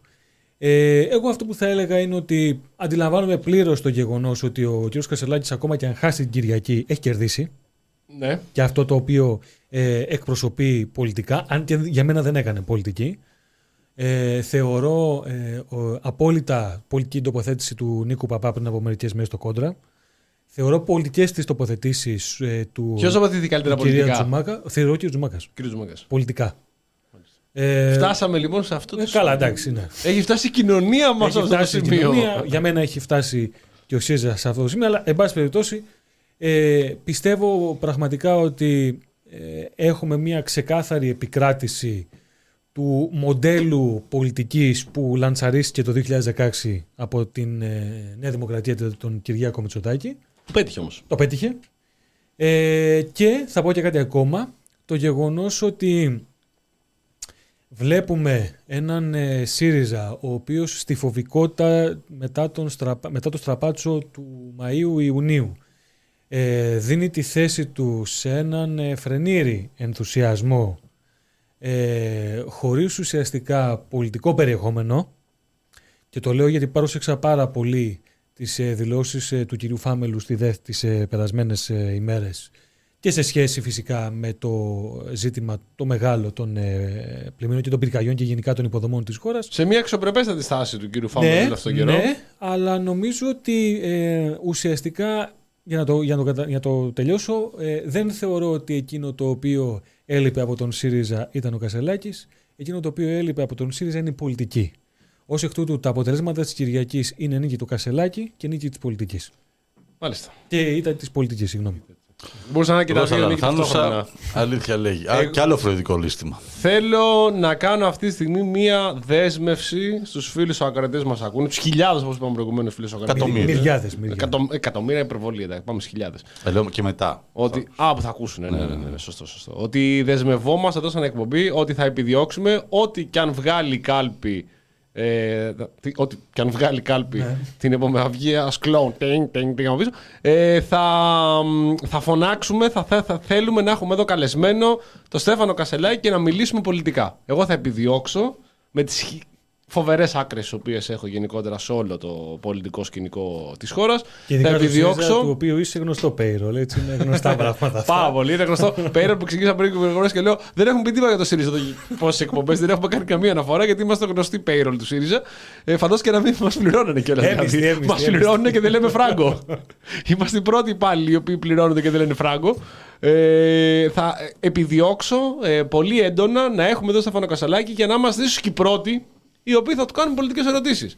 Θα του πούμε ρε παιδί μου, τι γίνεται εδώ, πες μας εδώ. Υγεία, παιδεία. Κάνε, μια, κάνε μας μια συζήτηση. Τι έχεις καταλάβει; Επίσης, κάτι που συζητούσαμε και με τον Γιάννη, εγώ πραγματικά αυτό θα ήθελα να το, το ρωτήσω. Πώς εννοιολογεί το ελληνικό όνειρο; Ναι. Ε, και ταυτόχρονα θα ήθελα να ρωτήσω, και εδώ ενδεχομένως να έχουμε και κάποιους από τους. Τον Κασελάκη θα ρωτήσει συγκεκριμένα. Ναι, ναι, ναι. οκ. Γιατί αυτός, αυτός λάνσαρε το, το ελληνικό όνειρο, έτσι, να διεκδικήσουμε ξανά πίσω το ελληνικό όνειρο. Είπε έτσι. Ναι, ε, Δεν το- είναι, δεν παιδιά, έχω από δει. Τις, ε, ρε συ Γιάννη, από τις πρώτες του Έχω- Γιατί γελάς, μη γελάς. ρε. Ε, μιλάμε προεκλογικές πολιτικά. εμφανίσεις. Ναι. Αυτό δεν έλεγε για το ελληνικό Δεν- όνειρο. δεν να όνειρο. σταμα- Θέλω να φύγω τον Κασελάκη και Γιάννη. Δεν μιλάει καθόλου. Δεν μπορώ, Μας- Δεν δεν λέει Σκρολάρω στο τίποτα. facebook τώρα. Λες να κάνουν το ίδιο και οι κορατές. Λες να κάνουν το Δεν ίδιο ξέρω. να σκρολάρουν Όχι, από το άλλα. θέμα ξέρεις ποιο είναι ότι αυξάνονται. Α, θέλετε Κασελάκη. Λοιπόν, Στέφανος Κασελάκη, συνεχίζουμε.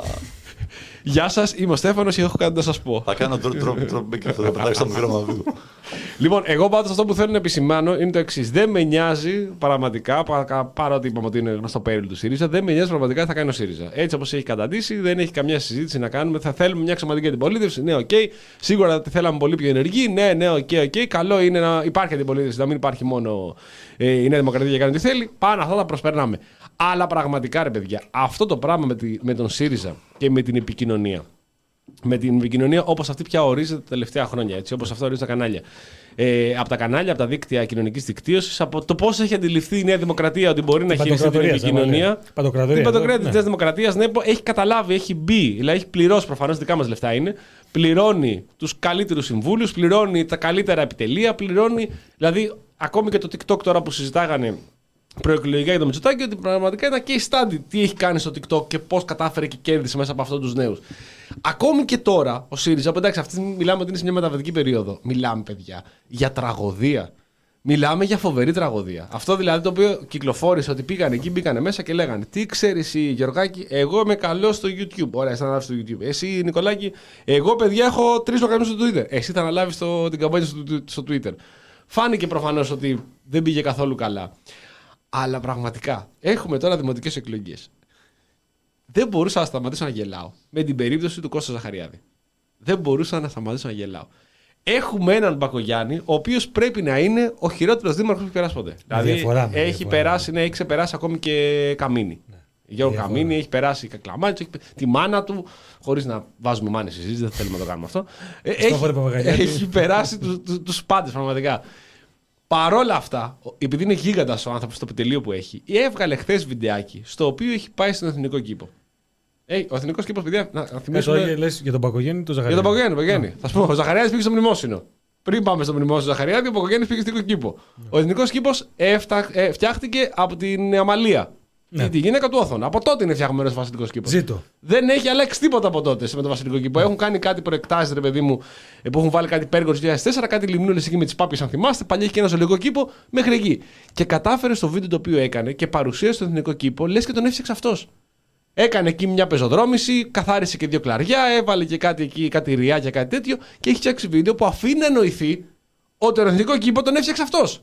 Και έχουμε απ' την άλλη τον Κόζα Ζαχαριάδη, ο οποίος πήγε στο σχολείο, που είναι σοβαρό θέμα, το συζητώ, που πέσανε κάτι σοβάδε στο κεφάλι κάτι μαθητών.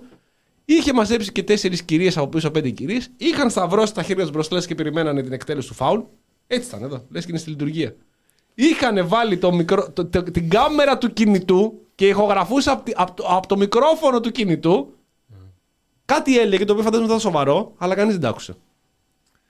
Κοίταξε να δεις. Πες μου, μην, μην γελάς. Θέλω να μου πει για αυτό το πράγμα. Γιάννη, θα μιλήσεις ή. Μην το, μην, μην, Όχι, όχι. Εγώ μιλάω μισή ώρα, εσύ ήρθες τώρα. Μην το βγάλεις καθόλου, ρε παιδί μου. Μην, Ναι, αυτή μην η το βγάλεις. φωτογραφία Κοίταξε να τώρα δεις, τη ναι. βλέπεις και λέει ζωή σε εσάς. Ναι. Να ζήσει τον θυμόστε με αγάπη. Κοίτα, ο Μπακογιάννης είναι υφυπουργός Αθήνας. Δεν είναι δήμαρχος Αθηνών. Είναι αυτό, αυτό το που ο Κώστας Ζαχαριάδης πραγματικά έχει δίκιο. Λειτουργεί σαν υφυπουργός κυβέρνησης για την πόλη της Αθήνας. Δεν λειτουργεί σαν δήμαρχος. Δεν πάει σε καμία σύγκρουση, δεν ζητάει τίποτα. Έχει όσα χρήματα θέλει. Φτιάχνει ό,τι θέλει, τα φτιάχνει όπως θέλει, Αβέρτα. όποτε θέλει. Ναι. Ναι, Και στεναχωριέται που δεν έχει περισσότερα, γιατί άμα είχε περισσότερα, θα έκανε περισσότερα έργα, όπως είπε. φανταστείτε. Έτσι. Ένα έργο του ήταν ο Σάκης Και Βουβάς. να σημειώσουμε κάτι το οποίο το ακούμε τελευταία για, το, για τις πλημμύρες. Θυμάστε πολλοί τώρα, πολλοί άνθρωποι και πολλοί δημοσιογράφοι και, και πρώην ε, πολιτευόμενοι λένε για τα έργα υποδομών που δεν είναι καθόλου ε, έργα που βοηθάνε σε, σε εκλογές και σε ψήφους. Ο Κώστας Μπακογιάννης κάνει ακριβώς αυτό το πράγμα. Κάνει μόνο πράγματα, μόνο έργα τα οποία ε, βοηθάνε στο, στην εικόνα του, βοηθάνε σε πολύ καλά βίντεο. Ε, θα πάει να συμμαζέψει ένα πάρκο, θα αλλάξει την ε, πανόρμο ολόκληρη τα πεζοδρόμια και στα στενά μέσα θα έχουν σπάσει όλα τα πεζοδρόμια από τις ε, ρίζες των δέντρων, που είναι λάθος τα δέντρα που έχουν μπει μέσα και είναι φουσκωμένοι δρόμοι. Ε, θα ασφαλτοστρώσει κεντρικούς δρόμους και η κάθετη είναι για γέλια, με γεμάτη τρύπες.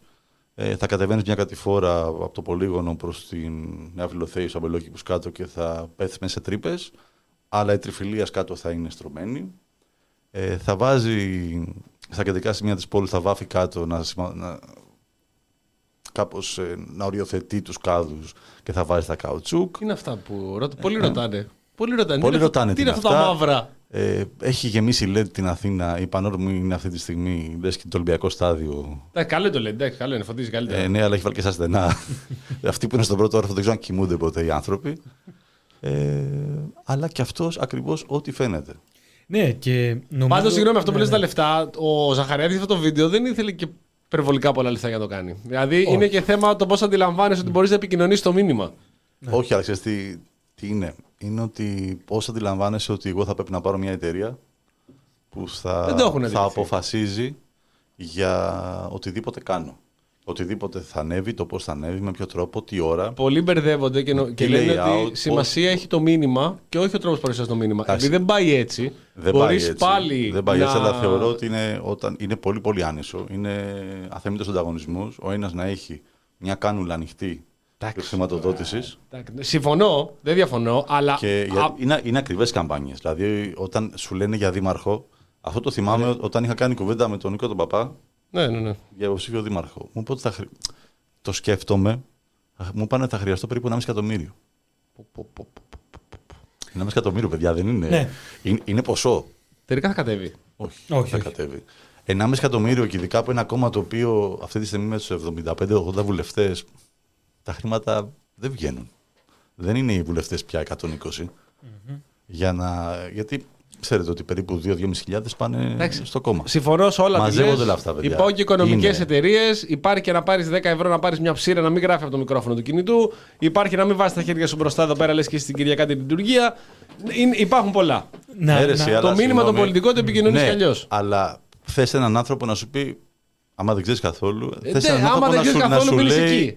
Ε, μην το κάνεις έτσι. Και πιστεύω Κάνε το ότι έτσι. στην περίπτωση του Ζαχαριάδη πολλοί λένε ότι δεν θα χρειαζόταν να ήταν καν και υποψήφιος. Δηλαδή και είναι αυτό το οποίο λέγαμε πριν για το Αυτό κόμμα, για το ναι. ίδιο το κόμμα. Α, το, ναι, το κόμμα τον τον Επιλέγεις τώρα το Ζαχαριάδη να διεκδικήσει το χρήσμα του μεγαλύτερου Δήμου. στην- Μην γελάς, να ακούς Ζαχαριάδη. Όχι, γελάς, ρε. γελάω γιατί Μα, ναι, είναι γελάει. είσαι κάθετος. ενδεχομένως και με βάζεις κάποια πράγματα που ξέρω, ίσως και ο ίδιος ο Ζαχαριάδης να μην ήθελε τη συγκεκριμένη υποψηφιότητα. Όχι, το ήθελε ο κ. Ζαχαριάδης, Ε, τι- γιατί ένα άγχος είχε όταν δεν εξελέγει ο κ. Ζαχαριάδης και αυτό το ξέρω από ιδιωτικέ κουβέντες σε επίπεδο εσωτερικό. Ναι, και, ναι. και εγώ τώρα τι θα κάνω δηλαδή. Να πάω να δουλέψω. Αμάν, παγία μου! Παγία μου! Πάντως, ε, νομίζω ότι πέρα από την, ε, από την, από την επικοινωνία, να δούμε λίγο και την, ε, την πραγματική κατάσταση στη χώρα. Την ουσία. Ε, έβα- έβαλε Την γυαλιά, ουσία. παιδιά. Έβαλε γυαλιά. Έβαλε έβαλε γυαλιά. Αυτή μου, τη- γιατί δεν βλέπω- Αυτή τη στιγμή έβαλε για να, για να τοποθετηθεί. Ναι. Έβαλε γυαλιά. Λοιπόν, δεν ξέρω αν έχετε δει το πρόσφατο δημοσίευμα του ντοκουμέντο την Κυριακή, την περασμένη Κυριακή. Έγιναν δύο πολύ συγκεκριμένες και πολύ σημαντικές αποκαλύψεις. Η μία έχει να κάνει με το αίτημα ε, της Ελλάδας προς την ε, Κομισιόν να ε, επανακατευθυνθούν κονδύλια που προορίζονταν για αντιπλημμυρικά έργα Α πλημμύρες ρε κουλάρικε τώρα. Πλημμύρες ε, τέλος. προς την... ε, 10 η ώρα, Ναι. τηλέφωνο με μια φίλη, το ξέχασα το πω αυτό, πρέπει να το πω εξ αρχή. Φαρκαδόνα, βρίσκεται στη Φαρκαδόνα, θα μας ενημερώσει για πάρα πολλά Ωραία. πράγματα τα οποία συμβαίνουν εκεί. Λοιπόν, Συνεχίζεις. ε, το ένα λοιπόν είναι αυτό, ότι φάνηκε για άλλη μια φορά ότι ε, σε ό,τι έχει να κάνει με την πρόληψη στη χώρα, τα πράγματα λειτουργούν απόλυτα επικοινωνιακά. Μόνο. Δηλαδή τη στιγμή που η Δαδιά και εγώ ήταν ε, για 12η μέρα, τότε αποφάσιζα να ανακατευθεί ένα μερίδιο του Ταμείου Ανάκαμψης σε ένα ε, συγκεκριμένο κομμάτι που θα πει για αντιπλημμυρικά σε περιοχές όπως το, το Λουτράκι και αλλού να πάει λοιπόν στα αντιπυρικά έργα. Και επίσης υπήρχε και η παραδοχή ε, από τον, ε, αν δεν κάνω λάθος, από τον ε, Μάιο του 2023 ή Μα- όχι Μάρτιο του 2023 ότι τα έργα, τα αντιπλημμυρικά έργα που διαφήμιζε ο κύριος Αγοραστός εκλεκτός της Νέας Δημοκρατίας στην περιφέρεια Θεσσαλίας και μετά ακριβώς Και είναι και υποψήφιος. Ακριβώς, Παραμένει ναι, υποψήφιος. παραμένει. Καταπληκτικό επίθετο. ναι, εννοείται. Υπήρχε λοιπόν παραδοχή ότι τα έργα 500 και 600 εκατομμυρίων που διαφήμιζε τότε, βέβαια μετά τις πλημμύρες έγιναν κάτω από 100 αυτά τα έργα, τέλος πάντων, 100 εκατομμύρια, ε, ουσιαστικά μπήκανε μπροστά ε, ε, μετά τον ε, Μάρτιο του 2023 με την κυβέρνηση να απελευθερώνει κάποια κονδύλια τον Ιανουάριο του 2023. Ε, γίνεται μια λοιπόν πολύ μεγάλη κουβέντα ε, σχετικά με το πώς επικοινωνεί η Νέα Δημοκρατία, την επιτυχία της στο συγκεκριμένο τομέα, ε, την, ε, όπως όλα δείχνουν αδυναμία του ΣΥΡΙΖΑ να παίξει επικοινωνιακά με εξαίρεση φυσικά τον κύριο Κασελάκη και η ουσία ποια είναι; Η ουσία νομίζω ότι βρίσκεται σε ένα δελτίο που είχε βγάλει η Alpha Bank το 2010, 18 ε, Μαρτίου του 2010, στο οποίο λοιπόν μας ενημέρωνε και αυτό έκατσα και το έψαξα μετά από μια κουβέντα που είχαμε κάνει με τον Γιάννη για το ποιες ήταν τελικά οι επιπτώσεις ε, των μνημονίων στη χώρα. Λοιπόν, η ίδια η Alpha Bank έλεγε ξεκάθαρα, ε, τώρα σας τα, λέ- σας τα μεταφέρω ακροθυγώς χωρίς φυσικά να διαβάζω από το πρωτότυπο, ότι η, όλε- όλα τα δημοσιονομικά μέτρα που πάρθηκαν και συνέχιζαν μέσα από, τα, από το μεσοπρόθεσμο, μέσα από το μνημόνιο 1, το μνημόνιο 2, το μνημόνιο 3, το sequel τέλος πάντων της μνημονιακής μας περιπέτειας, θα είχαν ως αποτέλεσμα την ανικανότητα του κράτους να παρέχει πλέον έστω και τα στοιχειώδη στους, ε, στους πολίτες της χώρας. Ξαναλέω, αυτά δεν τα λέει ούτε ο Ριζοσπάστης, ούτε κάποια αναρχική φυλάδα, ούτε η Αυγή, ούτε κανένα. Τα λέει ξεκάθαρα η, η Alpha Bank. Ταυτόχρονα, ε, το, νομίζω το θίξαμε και τις προάλλες, σχετικά με την περιβόητη οδηγία η οποία έγινε ε, σημαία το προηγούμενο διάστημα είναι η οδηγία 2007 κάθετος 60 του Ευρωπαϊκού Κοινοβουλίου, την οποία επικαλούνταν και από τον ε, ΣΥΡΙΖΑ σχετικά με την επικαιροποίηση των χαρτών για τις ε, πλημμύρες. Αυτές αυτοί οι χάρτες που δεν πήγαν ποτέ στην Ευρωπαϊκή Ναι, Ένωση. η οποία όμως, αν έκανε κάποιος τον κόπο να διαβάσει και λίγο παρακάτω τι έλεγε, ουσιαστικά μας έλεγε ότι τα αντιπλημμυρικά έργα θα πρέπει να έχουν και αυτά τη λογική κόστος ωφέλους και να μην γίνονται σε αεροκατοικημένες περιοχές και σε περιοχές με χαμηλή οικονομική δραστηριότητα. Βλέπουμε λοιπόν ότι. Κάπως βέβαια είχε υψηλή οικονομική δραστηριότητα. Ναι, αλλά έχει αεροκατοικημένε περιοχές. Τώρα όμως δεν έχει καμία δραστηριότητα. Ακριβώς. Λοιπόν, ε, πρέπει πραγματικά ε, να συζητήσουμε για το πολύ σημαντικό ζήτημα της πλήρους κατάρρευσης. Για μένα δηλαδή Ναι, βρισκόμαστε σε αυτό το ναι, φάσμα. ναι. Ε, εντάξει, καλώς για την κουβέντα και για το πώς είχε τα χέρια του Ζαχαριάδης. Εντάξει, η αλήθεια είναι ότι σαν εικόνα δεν. Δεν Ναι, ρε τραβάει. παιδί μου, ήταν ένα σχόλιο της Ναι, επικοινωνίας ναι, ναι, αυτό. ναι, Εντάξει. ναι, ναι, δεν το οποίο τραβάει. είναι σημαντικό πια στις Από μέρες την μας. άλλη όμως, απέναντί σου έχεις μία δημοτική αρχή. Ναι, δεν θα σε ακούσει κανένας. Κοίταξε να δει. Τώρα πια στις μέρες μας που ζούμε και στην εποχή την οποία ζούμε, επειδή είναι πολύ σημαντικό το μήνυμα και ο τρόπος που μεταδίδεις το μήνυμα, α, γι' αυτό είπαμε και πριν, ότι ενώ είχε να πει κάτι πολύ σ- Ναι. σοβαρό, Ναι. δηλαδή αυτό που λες, την παρέτηση του κράτους, πια δεν υπάρχει το κράτος πουθενά, πέφτουν σοβάδες από τα σχολεία στα κεφάλια των μαθητών, ακόμη και σε ένα τόσο σοβαρό ζήτημα, κανείς δεν τον άκουσε. Ναι. Το, το ζήτημα όμως ξέρει ποιο είναι, Ζάβαλε. Και θα απαντήσω και στο φίλο τον Αναστάση εδώ για την ε, έκθεση της Alphabank. Το ζήτημα είναι να. ε, Έτσι, έτσι όπως το βλέπω εγώ δηλαδή, να έχεις πείσει έτσι, ότι ε, όχι μόνο μπορείς να αναδείξεις τα θέματα, και αυτό δεν το λέω μόνο για το ΣΥΡΙΖΑ, το λέω γενικά για την, ε, για την από εδώ πλευρά της αντιπολίτευσης. Ε, όχι μόνο λοιπόν να έχεις ε, αναδείξει τα θέματα, αλλά να μπορείς να πείσεις Ότι αν ασχοληθεί με έχει- αυτό το ζήτημα. ναι, ότι έχει και τη λύση Ναι. ότι μπορείς να λύσεις.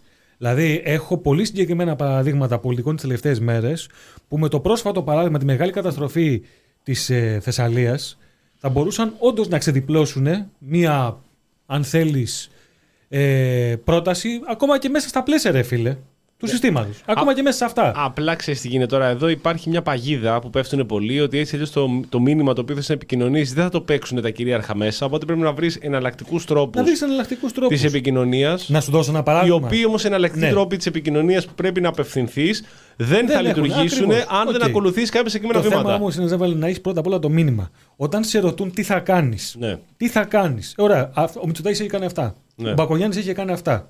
Τι θα κάνεις εσύ, εσύ που έχεις τη δύναμη να το κάνεις. Ωραία. Και λες, εμείς δεν θα μπούμε στον δρόμο του λαϊκισμού. Αντιμετωπίζεις δηλαδή όλη τη φοβικότητα του συστήματος και μετά πηγαίνεις και καταθέτεις διαπιστευτήρια σε αυτούς που σε πολέμησαν. Σωστό, σωστό. Εντάξει, έχεις χάσει ήδη εκ προοιμίου το παιχνίδι, το παιχνίδι. Δηλαδή, για μένα πρώτα είναι η πρόταση, πες μου τι θα κάνω, ας τους λαϊκισμούς και τις φοβικότητες. Μπες μπροστά. Υποτίθεται ότι αυτή τη στιγμή μπαίνεις μπροστά σε μια προσπάθεια, έστω αν θέλεις θεσμικά, έστω απόλυτα από τα πάνω, έστω, έστω, έστω. Εντάξει, ας τη βάση, οκ, έστω από τα πάνω. Πηγαίνεις λοιπόν σε μια προσπάθεια, υποτίθεται να αντιταχθείς, όχι στο Μητσοτάκη, στο σύστημα που υπηρετεί. Υποτίθεται ότι αυτό θες να κάνεις. Ανταυτού τι κάνεις, για άλλη μια φορά αναμασούμε τις ίδιες και τις ίδιες πομφόλιγες. Ε, αυτό δεν, μπο- δεν μπορεί να συνεχιστεί έτσι.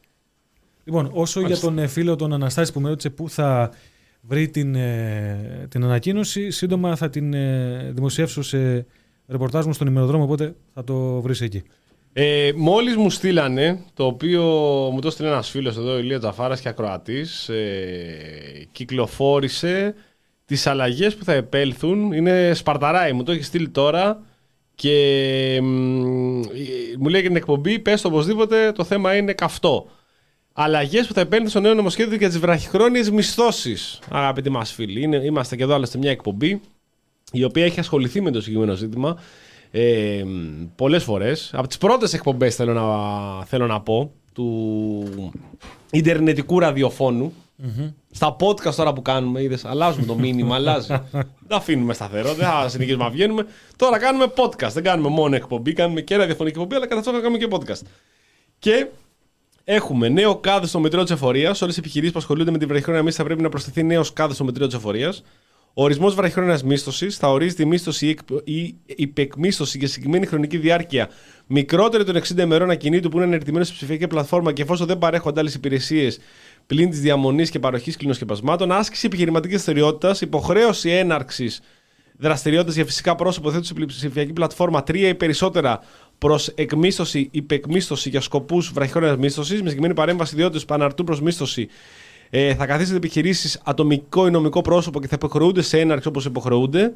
Ε, και επιβολή ΦΠΑ, τέλους παρεπιδημούντων και τέλους αντιμετώπισης συνεπειών τη κλιματικής αλλαγής που αντικαθιστά το φόρο διαμονής. Για τους εκμισθωτές, επικμισθωτέ, νομικά πρόσωπα, ατομικές επιχειρήσεις με κάθε βραχυχρόνια μίσθωσης, το εισόδημα από βραχυχρόνια μισθώσει ακινήτων θα υπόκειται σε ΦΠΑ, θα υπόκειται τέλος παρεπιδημούντων και θα έχει και το τέλος κλιματικής αλλαγής. Τώρα, τι είναι αυτό το τέλος κλιματικής αλλαγής, ένα σα ξέρει τι τέτοιο. Το τέλος κλιματικής αλλαγής που μάλλον θα είναι οριζόντιο ναι. ε, και θα έχει Και πολύ οριζόντιο πλάκα. πεθαίνει. Και θα έχει. Πολύ πλάκα. Τώρα το βάζουν σε αυτούς πρώτα απ' όλα. Έριξα να ξέρεις το poll τη εβδομάδας για τον κλόουν. Έχει δίκιο πάντω ένας φίλος. Περίμενε. Και σε περίπτωση που το Ναι. σύνολο των διαμερισμάτων επελκατοικία συγκροτή μα κατοικίων το τίθεται προ βραχυχρόνια μίσο, θα θεωρείται τουριστικό κατάλημα, το οποίο θα πρέπει να θέτει την αντίστοιχη ιδιοδότηση. Προσέξτε, αυτό είναι πολύ σημαντικό. Αν είσαι μέσα σε πολυκατοικία ή σε σύνολο διαμερισμάτων, αυτό το οποίο θα έχεις αυτόματα θα είναι τουριστικό κατάλημα. Δηλαδή ουσιαστικά θέλουν από ό,τι καταλαβαίνουν να εντάξουν όλα τα Airbnb στο Ναι. ΝΕΟΤ. Θα βάζει το, το σημείο, το- θα βάζεις τα σπίτια Θα έχει και εσύ θα ενδιαφέρον έχεις αυτό. το σήμα του ΙΟΤ. Θα Το έχει το μεγάλο οποίο.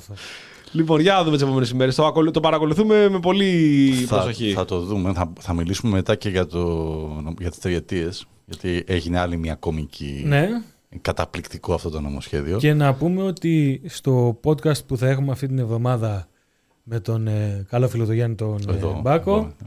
ε, ναι, ε, θα έχουμε δύο συζητήσεις που θα κάνουμε. Η μία θα είναι με τον Άρη τον Ραβανό, τον εξαιρετικό συνάδελφο από το Βήμα, για να συζητήσουμε Για το κασελάκι. για το Κασελάκι και όχι μόνο για τις εκλογές του πάνω στο ΣΥΡΙΖΑ. Τι στρα, τρέψει τραβάω, ρε Ζαβαλή. Ναι, και επίσης... Δεν, το, δεν γλιτώνεις. Θα Ναι, δεν έχουμε γλιτώνεις. τον ε, οικονομολόγο και αρθογράφο, έναν ε, πολύ καλό γνώστη των ε, οικονομικών δεδομένων τη, στη χώρα και όχι μόνο, τον ε, Λεωνίδα τον Βατικιώτη, όπου θα κάνουμε τη συζήτηση για τη βόμβα που έσκασε την περασμένη εβδομάδα, στα μέσα της περασμένης εβδομάδας, για την φημολογούμενη υποχρεωτική ασφάλιση των ε, σπιτιών Καταπληκτικό. και τι έχετε ουσιαστικά να Καταπληκτικό. φέρει αυτό. Αυτό που, που εγώ έχω καταλάβει Είναι για όλα τα σπίτια. Δηλαδή και εγώ στο διαμέρισμα που έχω θα πρέπει να το ασφαλίσω Και για φυσική επιχειρήσεις, καταστροφή. Ναι, δεν, Επιχειρήσεις αυτό- έχουν δεν- έτσι κι ναι, ναι, αλλιώς, δεν, δεν έχει δοθεί κάποια περαιτέρω ε- εξήγηση. Έτσι. Αυτό το οποίο όμως ουσιαστικά αποτελεί εξαιρετικό, εξαιρετικό πεδίο για συζήτηση είναι το, η 10% έκπτωση στον έμφυα. Όλα αυτά τα Ναι, ναι, χρόνια, ναι, ναι, όλα αυτά ναι, τα ναι. χρόνια αν μας έχουν ε, ε, γανώσει το κεφάλι για το τι θα γίνει με τον έμφυα είναι ότι είναι ένας ε, φόρος ε, πολύ ε, απαραίτητος για τα δημόσια οικονομικά και ότι δεν γίνεται να εκλείψει, ότι θα έχουμε μεγάλη τρύπα στα έσοδα και ξαφνικά έρχονται λοιπόν και σου λένε ότι κοίταξε να δεις 10% μπορούμε να το δώσουμε μια ωραιότατη έκπτωση και φυσικά Ξοδευτήκανε. ναι, να είναι καλά οι άνθρωποι. Και φυσικά, και αυτό θα πρέπει να το έχουμε ε, στα υπόψη, όταν υπάρχει το μεγάλο παράδειγμα των Ηνωμένων Πολιτειών. Έτσι. Η Washington Post πριν από μερικές εβδομάδες ε, μας έδωσε να καταλάβουμε πώς ουσιαστικά έρχονται να αφεμάξουν κανονικότατα έστω και τα ελάχιστα ευρώ που έχουν μείνει πλέον στην τσέπη υπό δύο ε, έννοιες. Η μία είναι ότι μαζί με το ενίκιο σου θα έχεις μηνιάτικο και την ασφάλεια. Και η δεύτερη έχει να κάνει με την, ε, ξαναλέω, με την περίπτωση των ΗΠΑ, όπου στις, σε, σε πολιτείες όπως ας πούμε η Καλιφόρνια, πολιτείες δηλαδή οι οποίες είχαν φωτιές και τα λοιπά και τα λοιπά, Χρεοκόπησαν. ναι, ε, δεν ήταν μέσα στο ασφαλιστήριο, δεν, στην κάλυψη του ασφαλιστηρίου η περίπτωση πυρκαγιάς. Α, ωραία. Μια χαρά. Στην Αλάσκα ήταν η περίπτωση πυρκαγιάς. Ε, είναι Ξέρεις- δύσκολο στην ξέρεις τι Ελλάδα, εντάξει. γίνεται. Ε, όπως και στην πανδημία δεν ήταν ε, στις καλύψεις των ιατρο, ιατρικών Ακριβώς, καλύψεων ακριβώς. οι πανδημίες, αλλά εξαιρούνται. Οπότε εγώ που έχω 10-12 χρόνια ιδιωτική ασφάλιση δεν με καλύπτει σε πανδημία. Έτσι πιστεύω κάπως θα καλύπτονται σε τέτοιες περιπτώσεις. Ναι. Ε, επειδή θα πάμε σε λίγο στο τηλέφωνο, Ναι. να, Για να μιλήσουμε- να πω το για- σκεπτικό πίσω από τις επιλογές των τριών κλόνων της εβδομάδας. Ο Κυριάκος Μητσοτάκης στη ΔΕΘ πρέπει σε, μια, σε καταπληκτική σειρά δηλ- δηλώσεων με κορυφαία αυτή του όποιος ήθελε να σωθεί, σώνονταν. Τέλος. Υπάρχει ένα ποσό του πληθυσμού το οποίο δεν Και το ήθελε. επιτελικό κράτος δεν μπορούμε να καταλάβουμε που έχει κάνει. Που φταίει. Που φταίει. Ένα λάθος βρείτε μου, ένα. Βρείτε μου ένα λάθος. Ε, ο Βασίλης Κικίλιας, γιατί πλέον θα έχει το αστεροσκοπείο στην αγκαλιά του. Οπότε δεν μπορούμε να μην. Να μην name and more iconic duo πλέον. Παιδιά, εντάξει. Δεν μπορώ. Βασίλης Ε, Κικίλιας, δεν μπορώ. αστεροσκοπείο. Δεν μπορώ. Επειδή μας κράζεται.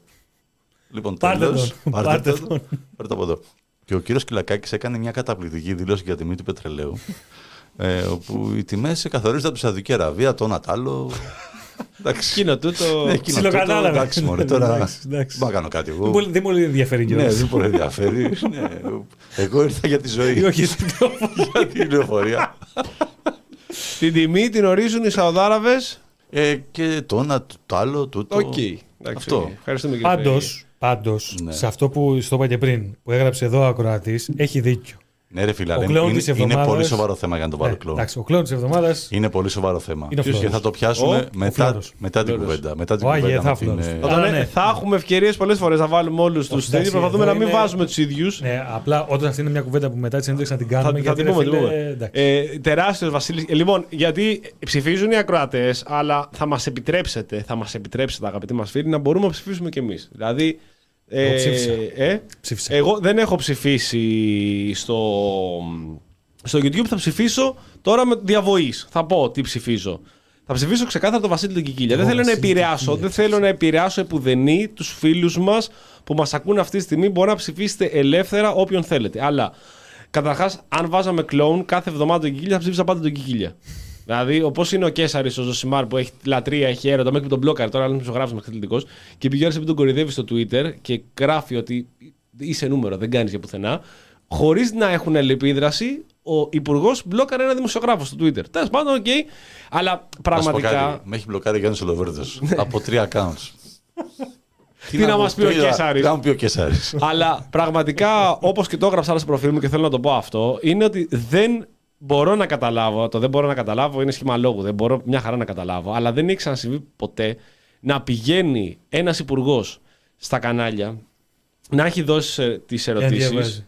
Ε, Προφανώς έχει, δω- έχει, πάρει, τσα- έχει τι απαντήσει έτοιμες γιατί τις διαβάζει. Διαβάζει από δύο χαρτιά. Μισό λεπτάκι να σας πω. Και, Στα οποία- ναι. ε, Πού είναι το όνομά μου; Υπου- Α, Αυτό Βασίλης ήταν πάνω Κικίλιας αριστερά, λεγόταν. αυτό ήταν κάτω δεξιά. Υπουργός, υπουργός, τι είμαι υπουργός, α, υπουργός ε, κλιματικής αλλαγής, ναι. Εγκληματικής. Και διαβάζει και δεν πηγαίνει ένας δημοσιογράφος τώρα. Αν πεις στο Skype πήγε, εντάξει, δεν πάει και πουθενά άλλο. Αλλά δεν δεν, είναι. θα πάει στο Βαξεβάνι να μιλήσει τέτοιο. Στον Ευαγγελάτο ήταν.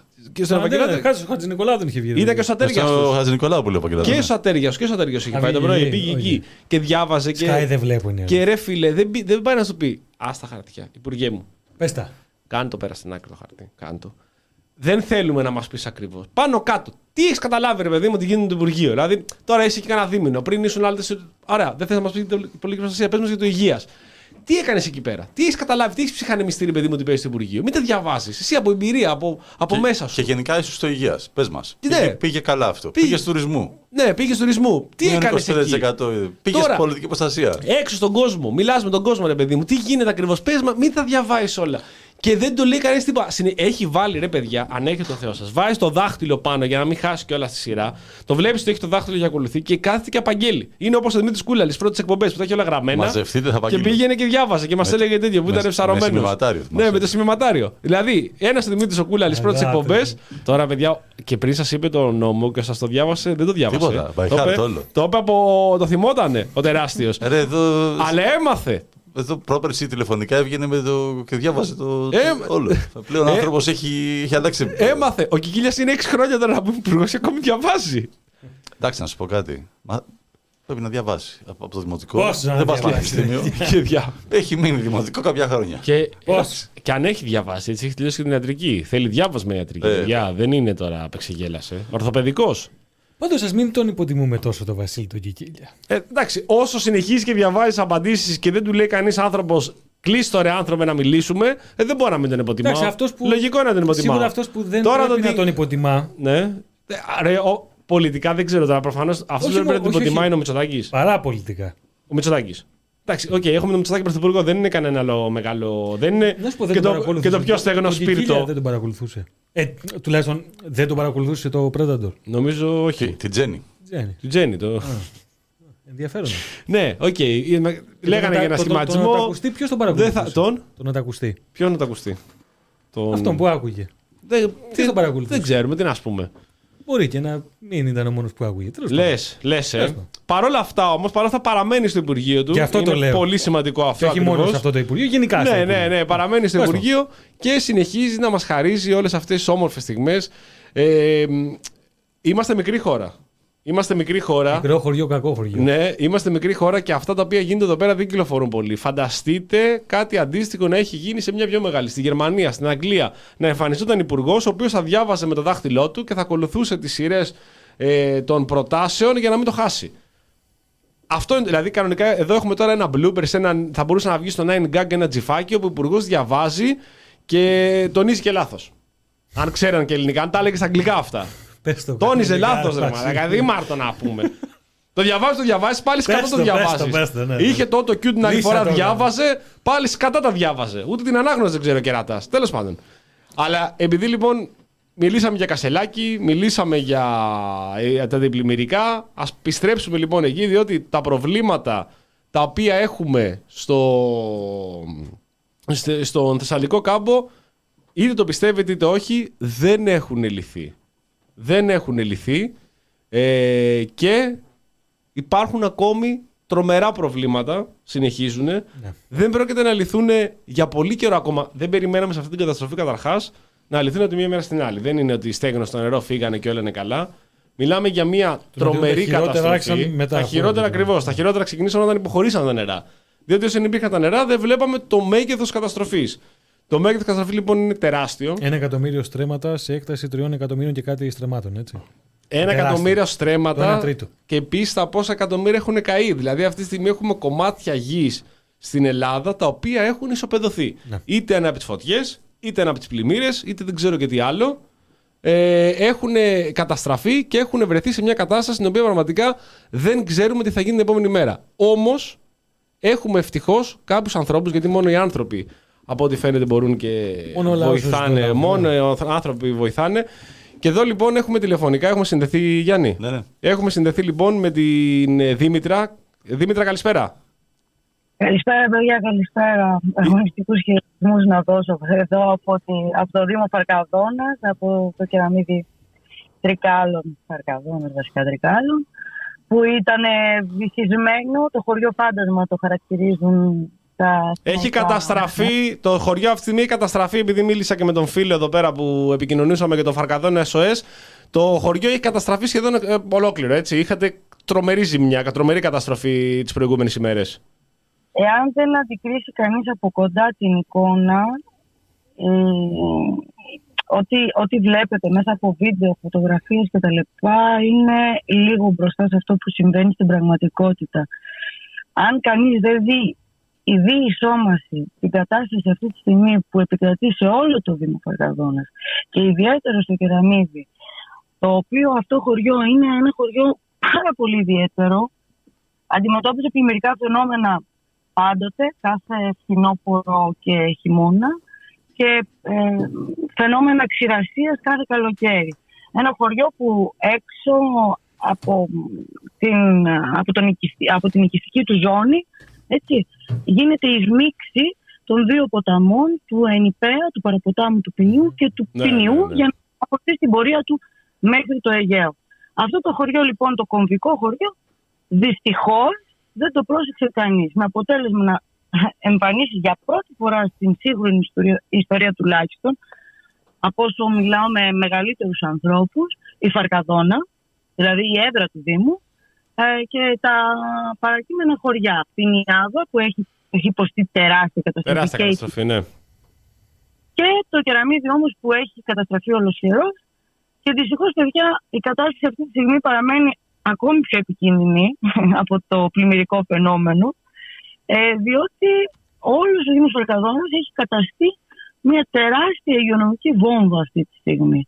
Η υγειονομική βόμβα, εάν ε, μπορούσατε να δείτε από κοντά το τι επικρατεί στους, δρό, στους δρόμους, στις οδούς εντός της Εργαδόνας, από σκουπίδια, μπάζα, από οικοσυσκευές ε, και λοιπά έπιπλα που έχουν καταστραφεί από, την, από το πλημμυρικό φαινόμενο ε, των κατοίκων, διότι ο Δής έχει έρθει αρμόδιος από τα συνεργεία του Δήμου α, να τα συλλέξει και να τα πάει σε ένα μέρος κατάλληλο, πραγματικά θα τρομάξετε. Επίσης, εάν δείτε το τι συμβαίνει από ε, τα ελώδη μέρη που έχουν δημιουργηθεί λόγω των λιμναζόντων υδάτων αυτή τη στιγμή, τόσο στο κεραμίδι, όσο και στα παραποτάμια α, σημεία, ε, επίσης θα τρομάξετε, διότι ουδής σκέφτηκε να ή μερίμνησε ήδη από την πρώτη μέρα να γίνονται ψεκασμοί στο Δήμο Φαρκαδόνας. Για Οι το- ψεκασμοί, Σωστό. από ό,τι έβγαλε ανακοίνωση ο Δήμος, γίνονται σήμερα τη 12η ημέρα. Όπου και, με Δηλαδή- μια, και σε μια θερμοκρασία όπου έχει ανέβει η θερμοκρασία τι τελευταίες ημέρες. Δηλαδή, έχουμε και φαντάζομαι και εδώ όπως και στην Αθήνα, έτσι και εσείς έχετε ζέστη και έχουμε και αυτές, ε, αυτά τα έλλη τα, οποία, τα μικρά που έχουν δημιουργηθεί από τα νερά, τα οποία προφανώς ο όγκος του νερού δεν έχει υποχωρήσει. Και υπάρχει πολύ μεγάλο, το οποίο μάλιστα έχει κυκλοφορήσει σχεδόν από τη δεύτερη μέρα, ότι ο κίνδυνος για τα κουνούπια και όχι μόνο προφανώς είναι πολύ αυξημένος στι επόμενες ημέρες όπου η θερμοκρασία θα ανέβει. Ε, Προφανώς.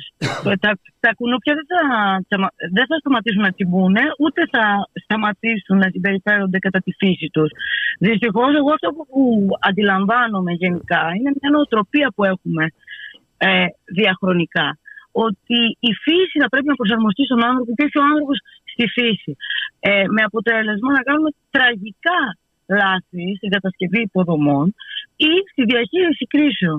Είναι δυνατόν να περιμένουμε αυτή τη στιγμή τα κουνούπια να μην τσιμπούν. Τα κουνούπια αυτή τη, στι- αυτή τη στιγμή που μιλάμε μπορεί να μεταφέρουν ιούς Βέβαια. από ζώα τα οποία είναι ήδη υποσύψη, από ύδατα τα οποία είναι πλήρως τοξικά, διότι είναι αναμεμειγμένα με κάψιμα που έχει συμπαρασύρει το πλημμυρικό φαινόμενο από ε, βενζινάδικα, από αποθήκες καυσίμων που διατηρούσαν οι αγρότες, από φυτοφάρμακα που διατηρούσαν στόκ στις αποθήκες τους, από διάφορα πράγματα, από απόβλητα βιολογικά, από αποχετεύσεις διότι δεν υπάρχει ε, δημόσιο αποχετευτικό σύστημα, τουλάχιστον στο Δήμο Φορκαδόνης υπάρχουν ιδιωτικά αποχετευτικά συστήματα, τουλάχιστον στα χωριά στις τοπικές κοινότητες, οπότε νομίζω ότι η κατάσταση ε, δεν διαχειρίζεται από τους ηθήνοντες αυτή τη στιγμή και αναφέρομαι συγκεκριμένα στη Δημοτική Αρχή Παρκαδόνας με τη σοβαρότητα που θα έπρεπε. Καθόλου. Και, και φοβάμαι ότι οι άνθρωποι έχουν αφαιθεί παντού. παντού. Ναι. Και Αυτά θέλω τα να οποία- αναφερθώ ιδιαίτερα στο χωριό μου, στο κεραμίδι, στο έλεος του Θεού. Αυτά τα οποία λες ε, Δήμητρα ε, λαμβάνουμε και διαβάζουμε κυρίως στα social media διότι υπάρχει μια, όπως είπες, μια, ε, μια κουλτούρα αυτή τη στιγμή να ξεχαστούν. ε, δηλαδή ε, μα- μαθαίνουμε από εδώ και από εκεί από κάποιες ειδήσεις, από κάποιες εκπομπές ότι ακόμη τα προβλήματα επιμένουν ε, και δεν έχουν υποχωρήσει αλλά χωρίς λεπτομέρειες. Δηλαδή ότι έγινε αυτή η πλημμύρα, η μεγάλη πλημμύρα, είχαμε και αυτούς τους νεκρούς, ε, τι να κάνουμε. Τώρα όμως παρόλα αυτά η κυβέρνηση θα σκύψει πάνω από τα προβλήματα του κόσμου που τα προβλήματα που αντιμετωπίζει και όλα θα λυθούν ως διαμαγείας. Δηλαδή ότι υπάρχει μια μεταφυσική ε, μ, ε, σκέψη ότι μπορεί να λυθούν, τα οποία εδώ και τώρα μας λες μετά από 12 μέρες δεν έχει γίνει απολύτως τίποτα. Θα σε ρώταγα αν υπήρχαν, ε, αν είχατε δει εσείς, που ξέρω την απάντηση, απλά θα το έκανα έτσι για το τυπικούς λόγους, αν υπήρχαν κάποια αντιπλημμυρικά έργα στην περιοχή τα οποία θα μπορούσαν να αντιμετωπίσουν ή τουλάχιστον να ανακουφίσουν αυτό το πλημμυρικό φαινόμενο, αλλά φαντάζομαι ότι η απάντηση θα είναι αρνητική σε αυτό. Κοιτάξτε, ε, εγώ θέλω να είμαι σοβαρή. Κάποια αντιπλημμυρικά γίνανε, ειδικά Ναι. μετά, τον, ε, μετά τον Ιαννό. Αν με ρωτάτε αν ήταν αρκετά, προσωπικά θα πω όχι. Επίσης θα πω ότι ο σχεδιασμός για μένα είναι ανεπαρκής των αντιπλημμυρικών, διότι δεν μπορείς να κάνεις κατά τόπους αντιπλημμυρικά σε μια περιοχή, σε ένα γεωγραφικό διαμέρισμα όπως είναι η, ε, η Θεσσαλία, χωρίς να κάνεις γενικό σχεδιασμό αντιπλημμυρικό. Πρώτον. Δεύτερον, δεν υπάρχει φορέα διαχείρισης υδάτων αυτή τη στιγμή. Αυτό τι σημαίνει, αυτό σημαίνει ότι σε ένα πλημμυρικό φαινόμενο δεν υπάρχει κάποιος φορέας ο οποίος να έχει ένα κεντρικό σχεδιασμό για το πώς θα διαχειριστούν τα ύδατα. Θέλω να σκεφτείτε λίγο το τι εστί η Θεσσαλία. Η Θεσσαλία αποτελεί ουσιαστικά μία φυσική πισίνα η οποία περιβάλλεται γύρω-γύρω από βουνά έχει την κοιλάδα του Ντεμπόν, που είναι ένα στενό πέρασμα, από το οποίο όλα τα ύδατα που συγκεντρώνονται σε αυτή τη φυσική πισίνα από τις πηγές των βουνών, από τις τεχνητές λίμνες που έχουν γίνει, που αυτά είναι θεμητά και καλώς γίνανε, συγκεντρώνονται κάτω στον κάμπο. Και συγκεκριμένα, γι' αυτό, γι αυτό λέω το, το χωριό Κεραμίδη, το χωριό της καταγωγής μου, το χωριό που ζουν και εργάζονται οι γονείς και ο, ο αδερφός μου, είναι κομβικό χωριό. Συγκεκριμένα, η τελευταία λεκάνη απορροής και η πιο σημαντική, η πιο κομβική για την, ε, για την προστασία ακόμα και της ε, τεράστιας οικιστικής του αστικού ιστού της Άρισας, έτσι, που είναι μια πάρα πολύ μεγάλη πόλη που έχει πάρα πολλούς χιλιάδες κατοίκους, είναι το κεραμίδι Τρικάλο, όπου γίνεται η σμίξη. Όταν δεν προσέξεις αυτό το χωριό, ουσιαστικά δεν προσέξεις τη σμίξη, πώς θα κατέβουν τα ύδατα από πάνω, με ποια ροή, αν, αφ- αν αφήσεις τα νερά από πάνω να φύγουν, κάτω το νερό δεν σταματάει. Το Ακριβώς. θέμα είναι ψηλά το νερό. Κάτω με αυτό το φαινόμενο που πράγματι ήταν ακραίο, Απλά έπρεπε τα, τα ύδατα να κρατηθούν ψηλά και όχι να κατέβουν κάτω. Από τη στιγμή που κατέβηκαν ήταν φυσικό και επόμενο ότι αυτή η καταστροφή θα είναι ολοσχερής. Δεν λέω ότι θα είχε αποφευθεί η καταστροφή. Η καταστροφή πάλι θα υπήρχε, αλλά θα Αλλά έφυσε περιοριζόταν τόσο μεγάλο Υπάρχουν βαθμό. δοκιμάρε, δεν καταστροφές, υπάρχουν δοκιμάρε. Εδώ μιλάμε για ολοκληρωτική καταστροφή. Δηλαδή, αυτό επίτηδε το λένε κάποιες φορές και τα όρια σε πολλά πράγματα. Ε, Λέγοντας ότι δεν μπορούσε να γίνει τίποτα. Αλλά εδώ μιλάμε για μια ολοκληρωτική καταστροφή η οποία συνεχίζεται. Στο θέμα της τροφοδοσίας, ε, στο ζήτημα ε, του νερού, στις... Θα, αναφερ- θα αναφερθώ σε αυτό, παιδιά. Απλά δώστε Ναι. μου. Ε, θέλω, το, θέλω να το αναφέρω αυτό. Ναι, ναι, ναι, βεβαίως. Ε, Βεβαίως. είναι πολύ σημαντικό και κομβικό για εμένα. Βεβαίως. Ε, θέλω να εκφράσω μια προσωπική άποψη, έτσι. Ανεξαρτήτως του, των πολιτικών θέσεων, των κομματικών θέσεων του, του καθενός στην τοπική αυτοδιοίκηση. Για μένα, είναι προσωπική μου άποψη, δεν λέω ότι είναι ορθή, δεν λέω ότι πρέπει να υιοθετηθεί. Ε, επειδή το, το, η δομή του κράτους είναι πυραμιδική αυτή τη στιγμή, καλός ή κακός, δεν είναι δυνατόν ο πρώτος ουσιαστικά υποδοχέας ο οποίος λαμβάνει μια πληροφορία από τον πολίτη και οφείλει να τη μεταβιβάσεις στους ανωτέρους του, που είναι ο Δήμος και όχι μόνο ο Δήμος Οργαδόνης, όλοι οι Δήμοι για μένα έχουν την πρώτη στη ευθύνη. Έγινε, πο- δεν υπήρχε σχέδιο διαχείρισης από τους Δήμους, δεν υπήρχε σχέδιο ενημέρωσης της περιφέρειας σε αρκετά ζητήματα. Η περιφέρεια μετά προφανώς είχε και αυτή τα δικά της κολλήματα στην ενημέρωση των ιεραρχικά ανώτερων οργάνων κτλ. κτλ. Αυτό είναι μια κομβική αλυσίδα που ξεκίνησε από κάτω το κακό. Και όταν ξεκινάει από κάτω το κακό, είναι το αντίστοιχο κακό που προκαλείται όταν ξεκινάει από πάνω. Δηλαδή από την κεντρική κυβέρνηση και προς τα κάτω. Εγώ προσωπικά θέλω να το πω αυτό το πράγμα. Ε, ανησυχώ πάρα πολύ πώς είναι δυνατόν σε όλους τους Δήμους αυτή τη στιγμή, τους πληγέντες, να μην αναλαμβάνεται η ευθύνη των βασικών πραγμάτων. Το κεραμίδι τρικάλων που είναι αρμοδιότητα της, ε, της, ε, του Δήμου αυτή, έτσι, να δώσει την ενημέρωση του 112. Εκενώθηκε, παιδιά, απόγευμα, την ώρα που τα νερά ήταν πάνω στη γέφυρα του ΕΝΠΕΑ, ήταν στο όριο. Οι κάτοικοι εκένωναν με τα αυτοκίνητα, κάνοντας δύο και τρία και τέσσερα δρομολο- δρομολόγια, φορτωμένα τα αυτοκίνητα με υπερήλικες, γιατί ο μεγαλύτερος πληθυσμός στο χωριό είναι υπερήλικες, ε, από τη γέφυρα, η οποία κουνιόταν, είχε θέμα ευστάθεια και δεν πέρασαν μία γέφυρα, πέρασαν τρεις γέφυρες. Τη γέφυρα του ΕΝΙΠΕΑ προς Παρκαδόνα, τη γέφυρα του Ποινιού και τη γέφυρα στη θέση Αργυρόπουλο. Η οποία γε- τελευταία αυτή γέφυρα κατέρευσε. Μάλιστα. Τέθηκαν σε κίνδυνο άνθρωποι, εκενώθηκαν τελευταία στιγμή με, με πρωτοβουλία του Προέδρου του χωριού, φωνάζοντας και των αστυνομικών και των πυροσβεστών που βρισκόταν εκεί, χωρίς κανείς να τους ενημερώσει με 112 ότι τα πράγματα είναι πάρα πολύ δύσκολα. Και εγώ προσωπικά γι' αυτό ντρέπομαι, γιατί είναι η ελάχιστη ευθύνη που θα έπρεπε να αναλάβει κάποιος που έχει μία. Τι να σας πω, την, την, την ελάχιστη άλλη ευθύνη. Πάμε και όπου βγει δυστυχώς. θα μπορούσαμε να έχουμε θρυνήσει νεκρούς στο κεραμίδι. Θα μπορούσε ένα ολόκληρο χωριό 200 ανθρώπων αυτή τη στιγμή, 250 μονίμων κατοίκων, να είναι πνιγμένο. Δήμητρα, να σε ρωτήσω κάτι, ο Δημήτρη Κούλελς είμαι. Ε, Για- επειδή και, και εγώ έχω καταγωγή από τα Τρίκα, αλλά από τα πιο βόρεια βέβαια, μετά την Καλαμπάκα, δεν είχαμε ε, τόσο μεγάλες καταστροφές, ωστόσο ε, έχω και εγώ μια, μια εικόνα έτσι για το τι ακριβώς ε, συμβεί στην περιοχή και από ανθρώπους δικούς μας που είναι και στην ε, Βαρκαδόνα. Ε, Ναι.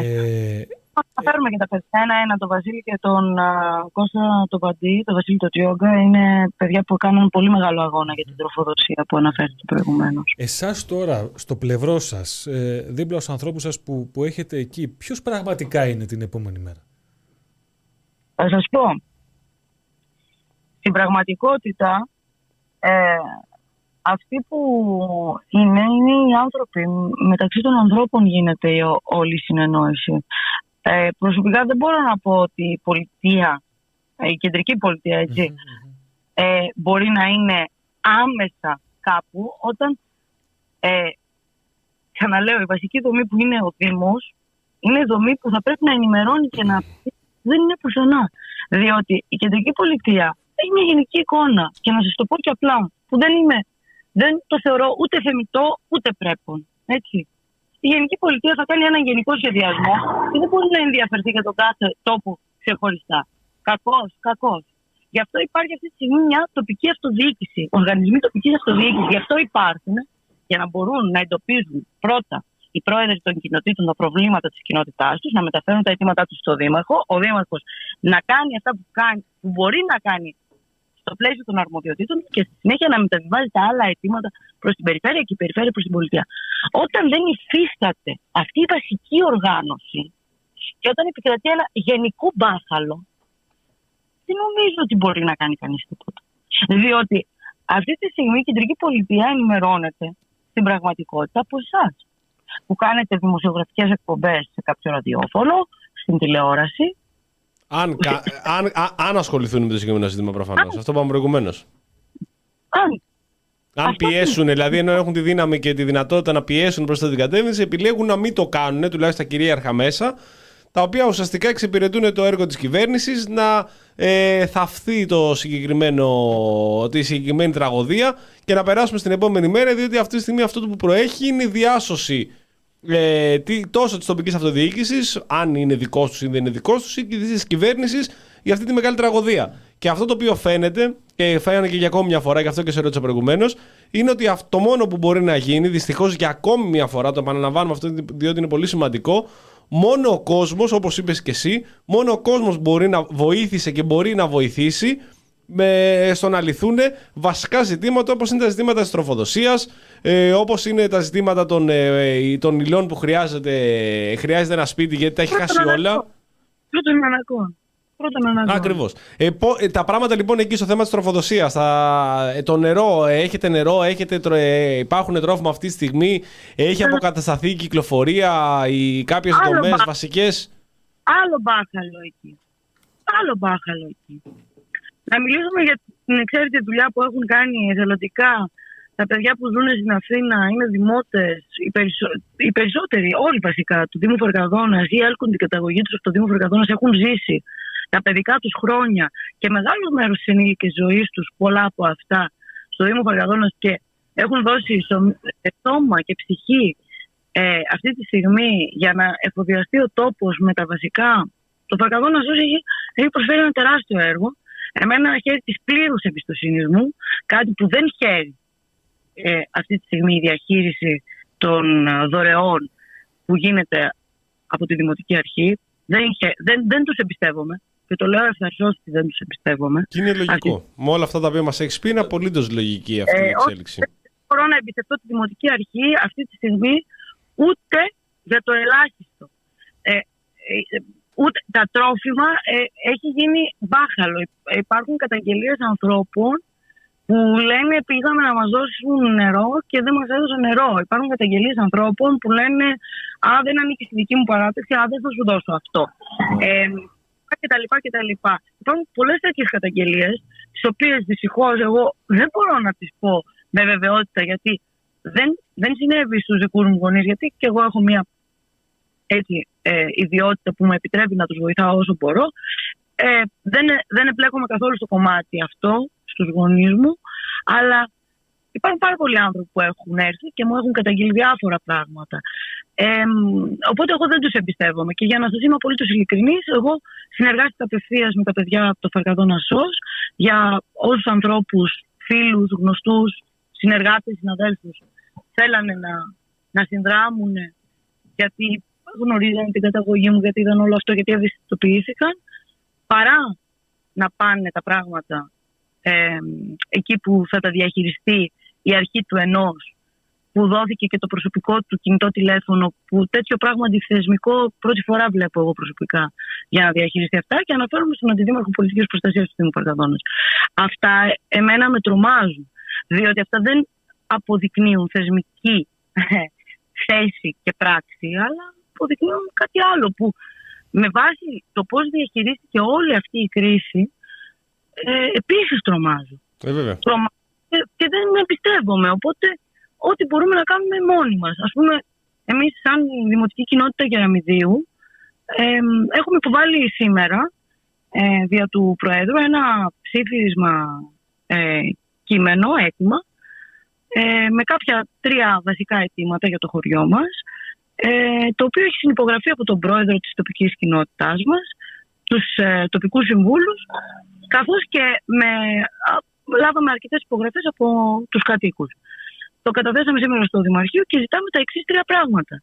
Πρώτον, μία μετεγκατάσταση προσωρινή μέχρι την ανακατασκευή σύμφωνα με την Ευρωπαϊκή Οδηγία ε, 60 του 2007 του Ευρωπαϊκού Κοινοβουλίου των αναχωμάτων περιμετρικά του χωριού, δηλαδή κατασκευή με συμπυκνωμένο χώμα ώστε να δημιουργεί ε, την, ε, την αίσθηση ας πούμε ότι είναι τσιμέντο, αλλά δεν είναι τσιμέντο. Ε, ε, ενίσχυσή του με ζαρζανέτσι, δηλαδή πέτρες και πλέγμα και συνέχεια σειρματοκιβώτια. Και πόρτες που μπορούν να ανεβαίνουν στο ύψος του αναχώματος. Άλλο τόσο προς τα πάνω, σε περίπτωση πλημμυρικού φαινομένου. Ναι, γιατί τώρα αυτή τη στιγμή κινδυνεύεται ακόμη και από μια μικρή βροχή να επανέλθει το. Δεν, δεν υπάρχουν δεν υπάρχει θωράκι στην κεραμιδί. Ακριβώς. Μέχρι να συμβεί αυτό, εμείς ζητήσαμε τρία πράγματα. Μία προσωρινή μεταγκατάσταση του χωριού των όσων επιθυμούν σε κοντέινερ, έτσι.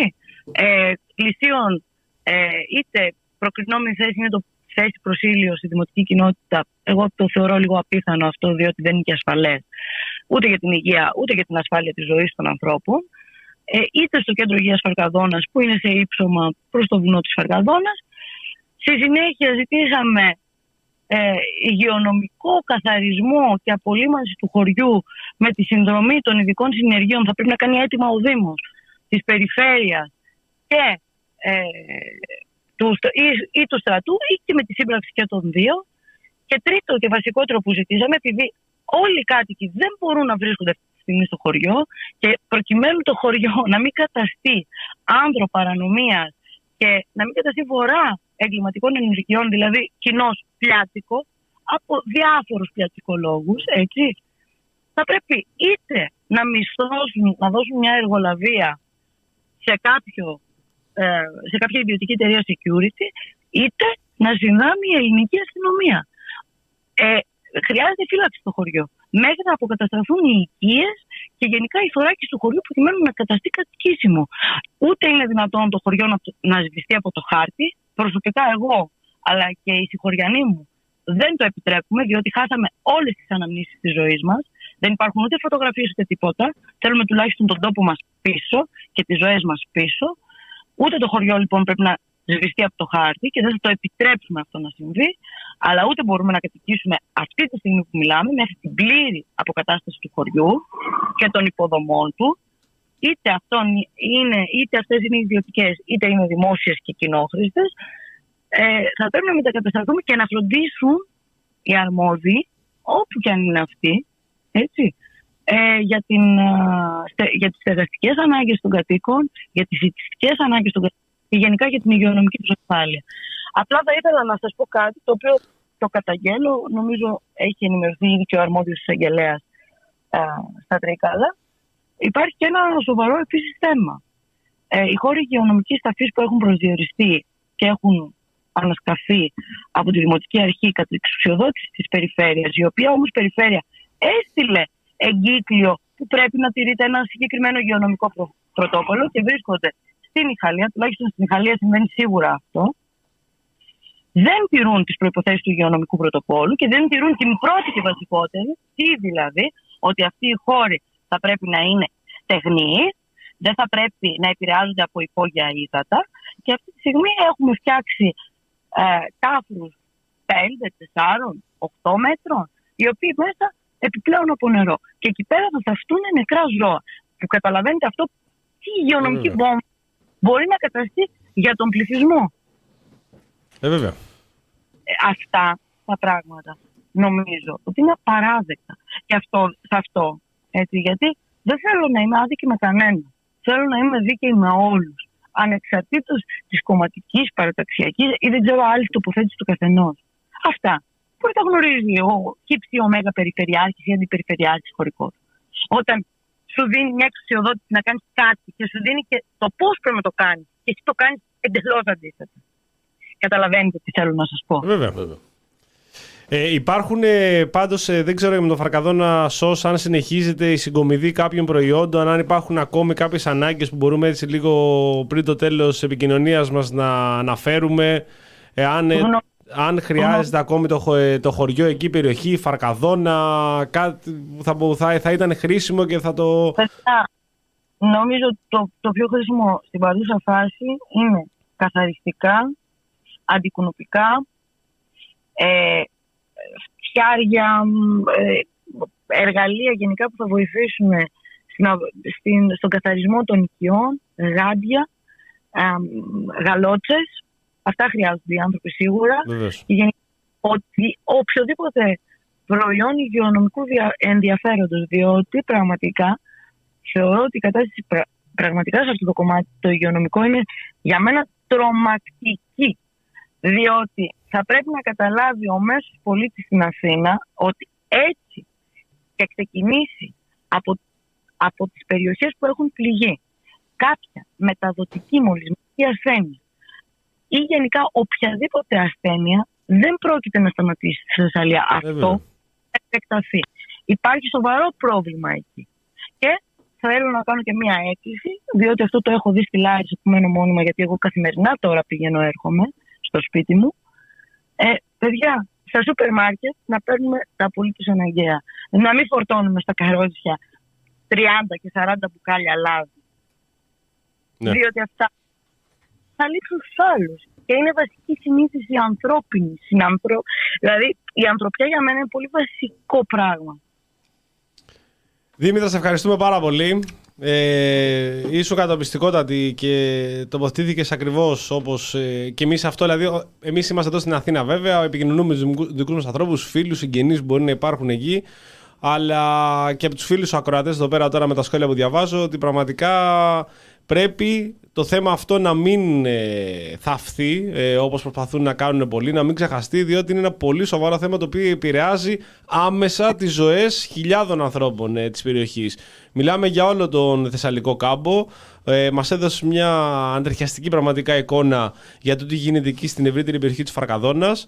Και είπαμε και στο τέλος και θα ξαναπούμε και εμείς μετά τι χρειάζεται και πού μπορούν να απευθυνθούν. Και ευχόμαστε όλοι μας ε, κουράγιο πραγματικά ο- και δύναμη σε όλο, αυτό το, σε όλο αυτό το γολγοθά που περνάτε και τραβάτε καθημερινά εδώ και πόσες μέρες. Παιδιά, σας ευχαριστώ πάρα πολύ. Απλά να μου επιτρέψετε λίγο να ευχαριστήσω και τα παιδιά του Φαρκαδόνα Βεβαίως, που βεβαίως. βοηθήσει πολύ τον τόπο μας. Πολύ και, και πραγματικά μακάρι οι θύνοντες αυτή τη στιγμή που διοικούν τον Δήμο μας να είχαν τη μισή ελά, πραγματικά τη μισή ενσυναίσθηση που έχουν αυτά τα παιδιά και να έκαναν το μισό αγώνα που κάνουν αυτά τα παιδιά, ε, θα ήταν όλα ίσως λίγο καλύτερα. Θέλω να ευχαριστήσω και προσωπικά και τον Κώστα τον Παντή και τον Βασίλη τον Τζιό. Τα παιδιά, είναι κάποια παιδιά από τα πολλά που συμμετέχουν στο Παρκαδόνα Ζως, που προσωπικά σε μένα ανταποκρίθηκαν κατευθείαν και μου δώσανε μεγάλη δύναμη και προσωπική γιατί εμένα το, η οικογένειά μου έχει κατασ- καταστραφεί ολοσχερός. Ε, οι συγχωριανοί μου έχουν καταστραφεί ολοσχερός και γενικά δεν υπήρχε ούτε μία ελπίδα. Α, Και η ελπίδα είναι οι άνθρωποι, οι άνθρωποι που βοηθούν και, και θέλω να το πω αυτό. Αυτό δεν είναι εθελοντισμός, είναι αλληλεγγύη, είναι ανθρωπιά και θα πρέπει να την έχουμε πάντα στο μυαλό μας και να δούμε μόνο έτσι. Σε, Αυτό και τα παρατράγουδα να περιοριστούν. Δηλαδή, εντάξει. σε ευχαριστούμε πάρα πολύ Δήμητρα. Καλή δύναμη και καλή συνέχεια. Να είσαι καλά. πάρα πολύ παιδιά. Ευχαριστώ. Γεια χαρά, καλό βράδυ. Καλό βράδυ. Πραγματικά, τι να πεις; τι να Ε, πεις, εντάξει, όχι. τι να πεις πραγματικά; Δεν ξέρω, δεν ξέρω αν υπάρχει Ούτε κάτι. να ρωτήσω κάτι. Δεν, δηλαδή, Τι να πεις, να εντάξει. ρωτήσεις; Τι να ρωτήσεις τώρα; Τι να πεις, αν ήταν εκεί η περιφέρεια, θα έχει απαντήσει όλα η κοπέλα και στα απάντησε αυτή τη στιγμή ε, με, με, με όλες τις λεπτομέρειες. Με όλες τις λεπτομέρειες μπορεί να απορεί κάποιος. Να πούμε στα παιδιά που ακούν ότι έχουν ανέβει δύο βίντεο καταπληκτικά, ε, δύο συνεντεύξεις του κ. Μπελαβίλα στο κανάλι τη, στο Ζούγκλα, στο YouTube, που στο ένα μιλάει ακριβώς για το φαινόμενο που πώς εξελίχθηκε στην ε, Θεσσαλία και ποια ήταν ε, ποια είναι τα λάθη και ποια είναι όλα αυτά τα, τα οποία φωνάζαν ε, πολλά πολλά χρόνια οι, οι εκεί, το Πανεπιστήμιο Θεσσαλίας κυρίως με τις εκκλήσεις, αλλά και επίσης μιλάει και για το Κηφισό και αυτά που ενδέχεται Δεν να γίνονται. ζήσουμε τους, ε- τα επόμενα χρόνια. Αυτό δεν μπορούμε να το ξέρουμε. Γιατί μιλάνε ότι αυτή τη στιγμή φαινόμενα. Το... Ερωτηματικός το ενδέχεται. Ναι. Πολλά φαινόμενα τα οποία ήταν ε, κάθε 50 χρόνια πλέον συμβαίνουν κάθε 5 χρόνια και μετά από 5 συμβαίνουν κάθε χρόνο. Οπότε πρέπει να βιαστούμε γιατί και ο Κυφισός είναι σε κατάσταση πάρα πολύ, κα- πάρα πολύ άσχημη. Να δώσω κάποια στοιχεία σε περίπτωση που κάποιος από τους Σοκρατές θέλει να συνδράμει στη βοήθεια που χρειάζονται οι περιοχές και μιλήσαμε τώρα συγκεκριμένα Στείλτε με μου να τα βάλω Φαρκαδόρα. στο stream. Ναι, θα σας στείλω τώρα εδώ πέρα, αλλά θα τα πω και εγώ και όλα τηλεφωνικά. Ε, συγγνώμη, θα τα πούμε τώρα από το μικρόφωνο, κάτσε να τα αποθηκεύσω. Λοιπόν, στο Γκίζι καθημερινά 6 με 9, όποιος μπορεί, ραγκαβή 49 είναι η διεύθυνση και τηλέφωνο 694 54 50 303. Η φίλη η Δήμητρα είπε τι, τι χρειάζονται αυτή τη στιγμή, αυτή την περίοδο ε, είδη πρώτης ανάγκης που είναι φτιάρια, γαλότσες, αντικουνουπικά, καθαριστικά, Γάντια. γάντια, ό,τι φαντάζεστε ότι μπορεί να χρειαστείτε και εσείς σε αυτή την περίπτωση, διότι, όπως είπε και προηγουμένως ο Γιάννης, δεν απέχει κανένας μας ε, μεγάλη απόσταση από το να βιώσει αυτό το οποίο βιώνουν οι άνθρωποι ε, στο Θεσσαλικό κάμπο. Έχει τις ιδιομορφίες της ο κάμπος, σίγουρα, μας τον έφερε και η, ε, η Δήμητρα μόλις τώρα μιλήσαμε, αλλά σου λέει εδώ και ο Γιάννης, σου λέει, όχι δεν το είπε ο Γιάννης, το είπε ο Μπελαβίλας, αλλά ο Γιάννης τώρα μας το λέει, ότι θα μπορεί να γίνει ακριβώς το ίδιο και σε εμάς, εφόσον όλοι γνωρίζουμε σε τι κατάσταση έχει περιέλθει, όπως είπε και προηγουμένως ο Δημήτρης Ακούλαλης, όλο το κράτος. Το κράτος έχει καταρρεύσει πλήρως. Καταρρεύσει τελείως. Τώρα, το θέλουμε πολύ να βα- βαφκαλιζόμαστε και να λέμε ότι όχι, καλά θα πάνε ή ότι το κράτος υπάρχει κτλ. Το ίδιο λέγαμε που έχουμε τη χρεοκοπία. Δεν χρεοκοπήσαμε. Δεν χρεοκοπήσαμε με τα μνημόνια, γιατί Αλλά τα μνημόνια και μας χρεοκοπήσαμε. σώσαμε. Αλλά τελικά έχει πλάκα τώρα αυτό, είναι γιατί περνάνε τα χρόνια και κάθε φορά όποιος αναφέρεται γι' αυτό λέει τότε στη χρεοκοπία του 2010, αλλά τότε το 2010 δεν έλεγε ότι χρεοκοπήσαμε. Όχι, όχι. Ήταν τζιζ αυτό να το Ε, Δεν πουλήσει. είχαμε χρεοκοπήσει. Ναι, ήρθε τα μνημόνια και Ξέρεις σώσανε. επίσης ποιο είναι το υπέροχο σε αυτή την περίπτωση ότι ε, εάν ουσιαστικά κάτσεις και σκεφτείς ποιοι είναι οι τομείς οι οποίοι έχουν μείνει αμυγός κρατικοί; Ναι. ε, αυτή τη στιγμή στη χώρα και το λέω γιατί διάβαζα πρόσφατα μια μελέτη ε, του 2022 από το Ινστιτούτο Πουλατζάς ε, δεν είναι και πάρα πολύ αυτή. Το θέμα όμως είναι ότι ε, έχουμε αφενός ε, τις αποδείξεις για την ε, δυσλειτουργία και την πλήρη κατάρρευση του κρατικού μηχανισμού αλλά ταυτόχρονα όλο αυτό το πακέτο και εδώ πηγαίνουμε μάλλον και στην επόμενη μέρα αποτελεί ένα λαμπρό ε, πεδίο για επενδύσεις. Δηλαδή ε, το αμέσως πιο καταστροφικό για μένα μετά την καταστροφή είναι όλη αυτή η συζήτηση που έχει ανοίξει για τους τρόπους ανασυγκρότησης υπέροχη ε, νεολογισμοί αυτή τώρα τελευταία της ε, περιοχής πάλι με τους ίδιους όρους που έφεραν ουσιαστικά τις υποδομές στο χάλι που είμαστε σήμερα. Δηλαδή απαξίωση οποιασδήποτε, οποιοδήποτε κοινοφελούς έργου ε, σύνδεση όποιων κοινοφελών έργων υπάρχουν και θα υπάρξουν ενδεχομένως απαραίτητα και αυστηρά με το κέρδος όπου μπορεί να υπάρξει. Και φυσικά σε ό,τι έχει να κάνει και με το πεδίο ε, που, έχει, που είναι ξεκάθαρα το, το πεδίο αμυγός της πολιτικής ε, προστασίας βλέπουμε ότι για άλλη μια φορά η λύση σε όλο το επίπεδο και φυσικά με αυτό που είπε και ο Γιάννης προηγουμένως ότι δεν βλέπουν πουθενά να έχει καταρρεύσει το επιτελικό κράτος είναι η διαχείριση από ιδιώτες. Μάλιστα. Αυτό ε, έχει, θα, θα το δούμε με πάρα πολύ συγκεκριμένα στοιχεία τα οποία την επόμενη φορά στην εκπομπή θα τα φέρω για να δούμε ουσιαστικά τι έχει συντελεστεί στη χώρα σε ό,τι έχει να κάνει με το πάλι ποτέ πρόγραμμα δημοσίων επενδύσεων πώς αυτό έχει λειτουργήσει όχι μόνο σε καταστάσεις σαν αυτή που βιώνει η Θεσσαλία αυτή τη στιγμή που όντως, οκ, ε, όλα δείχνουν ότι ήταν ένα ακραίο καιρικό φαινόμενο. Αλλά όλοι οι επιστήμονες, οι μη αυλικοί τουλάχιστον, Που δεν έλεγε την Έτσι. πιστόγενο. ναι, ακριβώς, σου λένε επίσης ότι αυτή τη στιγμή και με την ε, πρόοδο που υπάρχει και στους τομείς της τεχνολογίας και φυσικά στους τομείς της πρόληψης θα μπορούσε να μην ήταν τέτοια, Τέτοια ένταση. τέτοια τα αποτελέσματα. Αυτό είναι το κυριότερο, τα αποτελέσματα. Η ένταση και τα αποτελέσματα. Όλα, θα, μπο- όλα μπορούν να περιοριστούν. Δεν μπορούν να αποφευχθούν, δεν μπορούν να μην υπάρχει τίποτα, αλλά υπάρχουν διακυμάνσεις. Δεν μπορούν όλα να είναι άσπρο μαύρο. Δεν είναι ή μηδέν ή χίλια. Δεν είναι ή που θα πνιγούν όλοι ή που θα σωθούν όλοι. Ναι. Δεν, θα, δεν θα πλημμυρίσει τίποτα, θα πλημμυρίσουν τα πάντα. Αυτό θολώνουν επίτηδες τα όρια σε αυτό το Ναι. πράγμα και γίνονται, ε, ε, γίνονται όλα αυτός τόσο εξοργιστικά. θα μπορούσαν αυτό που λες ακριβώς να τα, τα αποτελέσματα της διαχείρισης να ανακουφίζανε πολύ πιο γρήγορα τον κόσμο, θα μπορούσαν τα περιστατικά αυτά να είχαν μικρότερη ένταση από αυτή την οποία είχαν, τα αποτελέσματα όλες αυτού του πλημμυρικού φαινομένου, αλλά επίδε στο θολώνει και λέει τι να κάνουμε. Βγαίνει ο Βόρειο και και λέει τι να κάνουμε. 500 τόνου νερό αναστρέμα. Και όχι τίποτα άλλο. Πες εντάξει, Βορύδης Όχι είναι ακριβώς, αυτός. όχι, ούτε καν έτσι. Τι θέλετε. Τι θέλετε να κάνετε. Είχε πει ο Σκέρτσος, θέλει τώρα ένα ελικόπτερο, ένα Το έχει καναντέρα πει και ο πάνω από Μητσοτάκης το από το κεφάλι. βήμα της Βουλής. Μπράβο. Έτσι. Και επειδή είπα Μητσοτάκη, από ό,τι βλέπω δυστυχώς εδώ πέρα. δυσ- Όχι, δυσ... καλά, δυστυχώς είναι σχετικό εντάξει, γιατί και ο Μητσοτάκης καλό κλόν είναι, μην του κόψουμε τέτοια. Να είναι καλά. α. Είναι και πρώτος. Κερδίζει, κερδίζει προς το παρόν στη ψηφοφορία αυτή. Γύρισε και είπε στη, στη Βουλή, στο, στη ΔΕΘ, συγγνώμη, στη ΔΕΘ τώρα, πόσα η τόνοι νερό πέσανε Δημήτρη Κούλαλη. Χ. Ε; Χ. Όχι χ, είπε συγκεκριμένα. Ναι, ρε, χ παιδί θα μου, έλεγε ναι. κάποιος. Εσύ που χούλες χ. Ο Μητσοτάκης μέτρησε. πήρε τον ο, κουβά. Ο απόλυτα καλά μελετημένος. Πήρε τον κουβά, ναι, δεν θα μιλήσουμε τυχαία, θα πούμε Όπως τα τον τυχαία Λιβάνι, νούμερα. ναι. Ο επιτελικός. Βγήκε πει ο Συνολάκης, είχε πει 32 λεπτά να κινηθεί το μάτι. Μετά το είπε, το παράκαναμε 32 λεπτά, πάμε 58 λεπτά. Σιγά, ποιος θα μετρήσει διαφορετικά. 8 δισεκατομμύρια τόνοι νερού Ναι. πέσανε.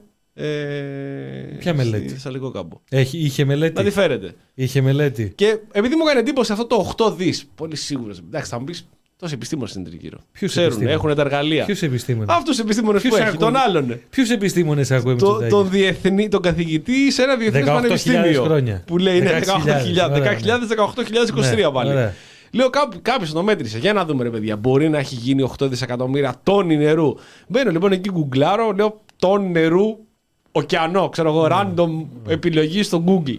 Και διαβάζω το 2000, ε, τε- από το 2003 μέχρι το 2010 ε, υπολογίζανε ότι από, τα, από τους πάγους που λιώνουν ε, σε, όλη, τη- σε όλο τον πλανήτη, ρε παιδί μου, βόρειος, νότιος πόλος και όπου αλλού έχει εκεί πέρα, ε, ή με τα αστεία που έκανε ο Γιούργας, ο οποίος βοηθούσε γενικότερα στη, στο λιώσιμο των πάγων. Ναι, γιατί ε, πλέον τα έχει περιορίσει. τα και- έχει περιορίσει και ξαναπαγώνει ο πλανήτης. Να σου πω κάτι, ήταν, πραγματικά έχει βαθιά συνείδηση από του άνθρωπου. έχει αποσυρθεί από το, Το stand-up φαντάζεσαι. comedy. Ναι, την ενεργόδραση. να έλεγε τέτοια αστεία εκεί στους δημότες, ρε παιδί μου. Και τέλος πάντων, και λέει ότι κάθε χρόνο είχαμε 150 δισεκατομμύρια τόνους νερό οι οποίοι φεύγανε στον ωκεανό. Με αποτέλεσμα να ανεβαίνει, ξέρω εγώ, τόσα χιλιοστά η στάθμη του πλανήτη. Θάλασσα, 150 δισεκατομμύρια τόνοι νερό από το λιώσιμο των πάγων για ένα χρόνο. Και Αυτή ο- ήταν κάποια έρευνα τώρα ή. Είναι τα συγκεκριμένη λέγανε έτσι; έρευνα, πολύ συγκεκριμένη έρευνα αυτή. Έχεις μελέτη; Αυτή υπάρχει μελέτη, ναι, όλα, υπάρχουν όλα τα στοιχεία. Και βγαίνει ο Μητσάκης και σου λέει: Ωραία, 8 δις. 8 δις Πάρ' το. σε μία μέρα. Πάρτο τότε. Τότε, τότε.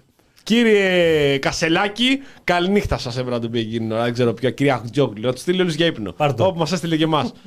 Δηλαδή, πέρα ότι βγαίνουν και λένε ότι ό,τι μαλακία τους κατέβει, δεν έχει σημασία. Όχι, Είναι- απαξιώνοντας και αυτό έχει σημασία. Ναι. Απαξιώνοντας ταυτόχρονα όλο το υπόλοιπο επιστημονικό προσωπικό Όλο, όλο, όλο. της χώρας. Δηλαδή, εγώ καθόμουν και σκεφτόμουν όλες αυτές τις μέρες. Ε, Βλέποντας, ας πούμε, πόσους ε, πραγματικούς ε, μελετέ, επιστήμονες, οι οποίοι, ρε παιδί μου, έχουν άποψη, έχουν τη γνώση. Ε, Τα ένα- εργαλεία- Ναι, ναι, ένα και να κάνουν δύο. Τα Ναι. εργαλεία δεν τα έχουν, δυστυχώς. Ό,τι εργαλεία μπορούν να έχουν. Λοιπόν, ένα και να κάνουν δύο. Πληρώνουν από τσέπη τους, μην Ναι, νομίζεις. ναι. Ε, εννοείται. εννοείται. Τι το πληρώσει; Ε, εντάξει, αν δεν είσαι. Ο Άγιος μεγάλο- Βασίλης, ναι, τε. προφανώς. Λοιπόν, να είναι καλά, είναι η κυρία Μέος.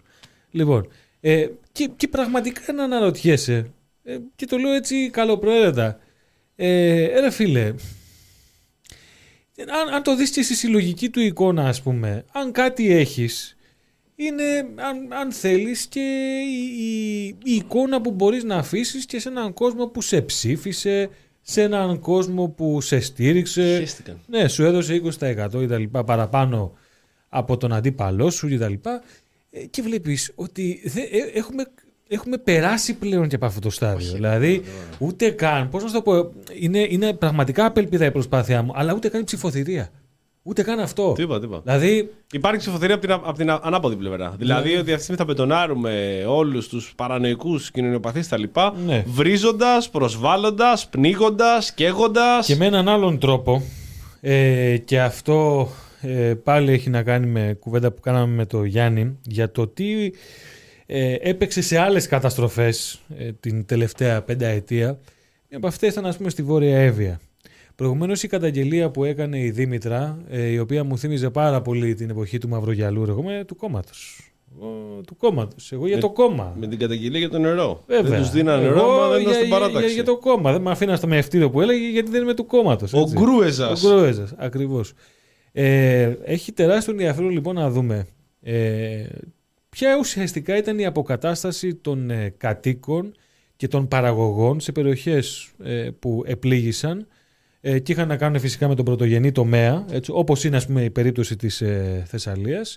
Τι ακριβώς έγινε για αυτούς τους ανθρώπους; Έχω την εντύπωση ότι ταυτόχρονα με την στοχοποίηση οποιοδήποτε τολμεί να, ε, τολμά να αρθρώσει διαφορετικό λόγο, έχουμε και μια άλλη δημιουργία, τη δημιουργία ε, νέων πελατειακών σχέσεων πάνω στην καταστροφή. Ποιος το περίμενε; Ποιος θα το περίμενε, δηλαδή ε, διορισμούς, ε, μερικές έτσι, μερικά φραγκοδίφραγκα, μερικές ε, ας πούμε προσλήψεις που έγιναν για να γίνουν θελήματα πάνω στην καταστροφή, ας πούμε να κόβουν δέντρα καμένα ενώ έχει καεί όλο, του, όλο, τους, η- όλο τους το βιός. Έχει αξία να το δούμε γι' αυτό, πάντα στα πλαίσια του μεσιανισμού όπως έχεις πει. και εσύ. Κούλαλη, το είπε και ο Γιάννης το πρωί, έτσι, το, το, στην αρχή της εκπομπής, όχι το πρωί. Θέλω να πω αυτή τη στιγμή εδώ από το ράδιο, από το βήμα που μου δίνετε. Να σε καλά. Από το βήμα που μου δίνετε. Εμείς και ευχαριστώ ευχαριστούμε. για αυτό. Και σε ευχαριστώ Όχι, για όχι, αυτό. εμείς ευχαριστούμε. Όχι, όχι. Όχι, μην εμένα τώρα. Μην Εντάξει, ξε- μην εντάξει, ξε- χαρά, μην χαρά. ξεφτυλιστούμε τώρα. Γι' Δεν αυτό μετά χαράνε από οι τόσα φιλίες χρόνια. εδώ ναι. για να ευχαριστώ. Για ένα ακόμα. Ναι.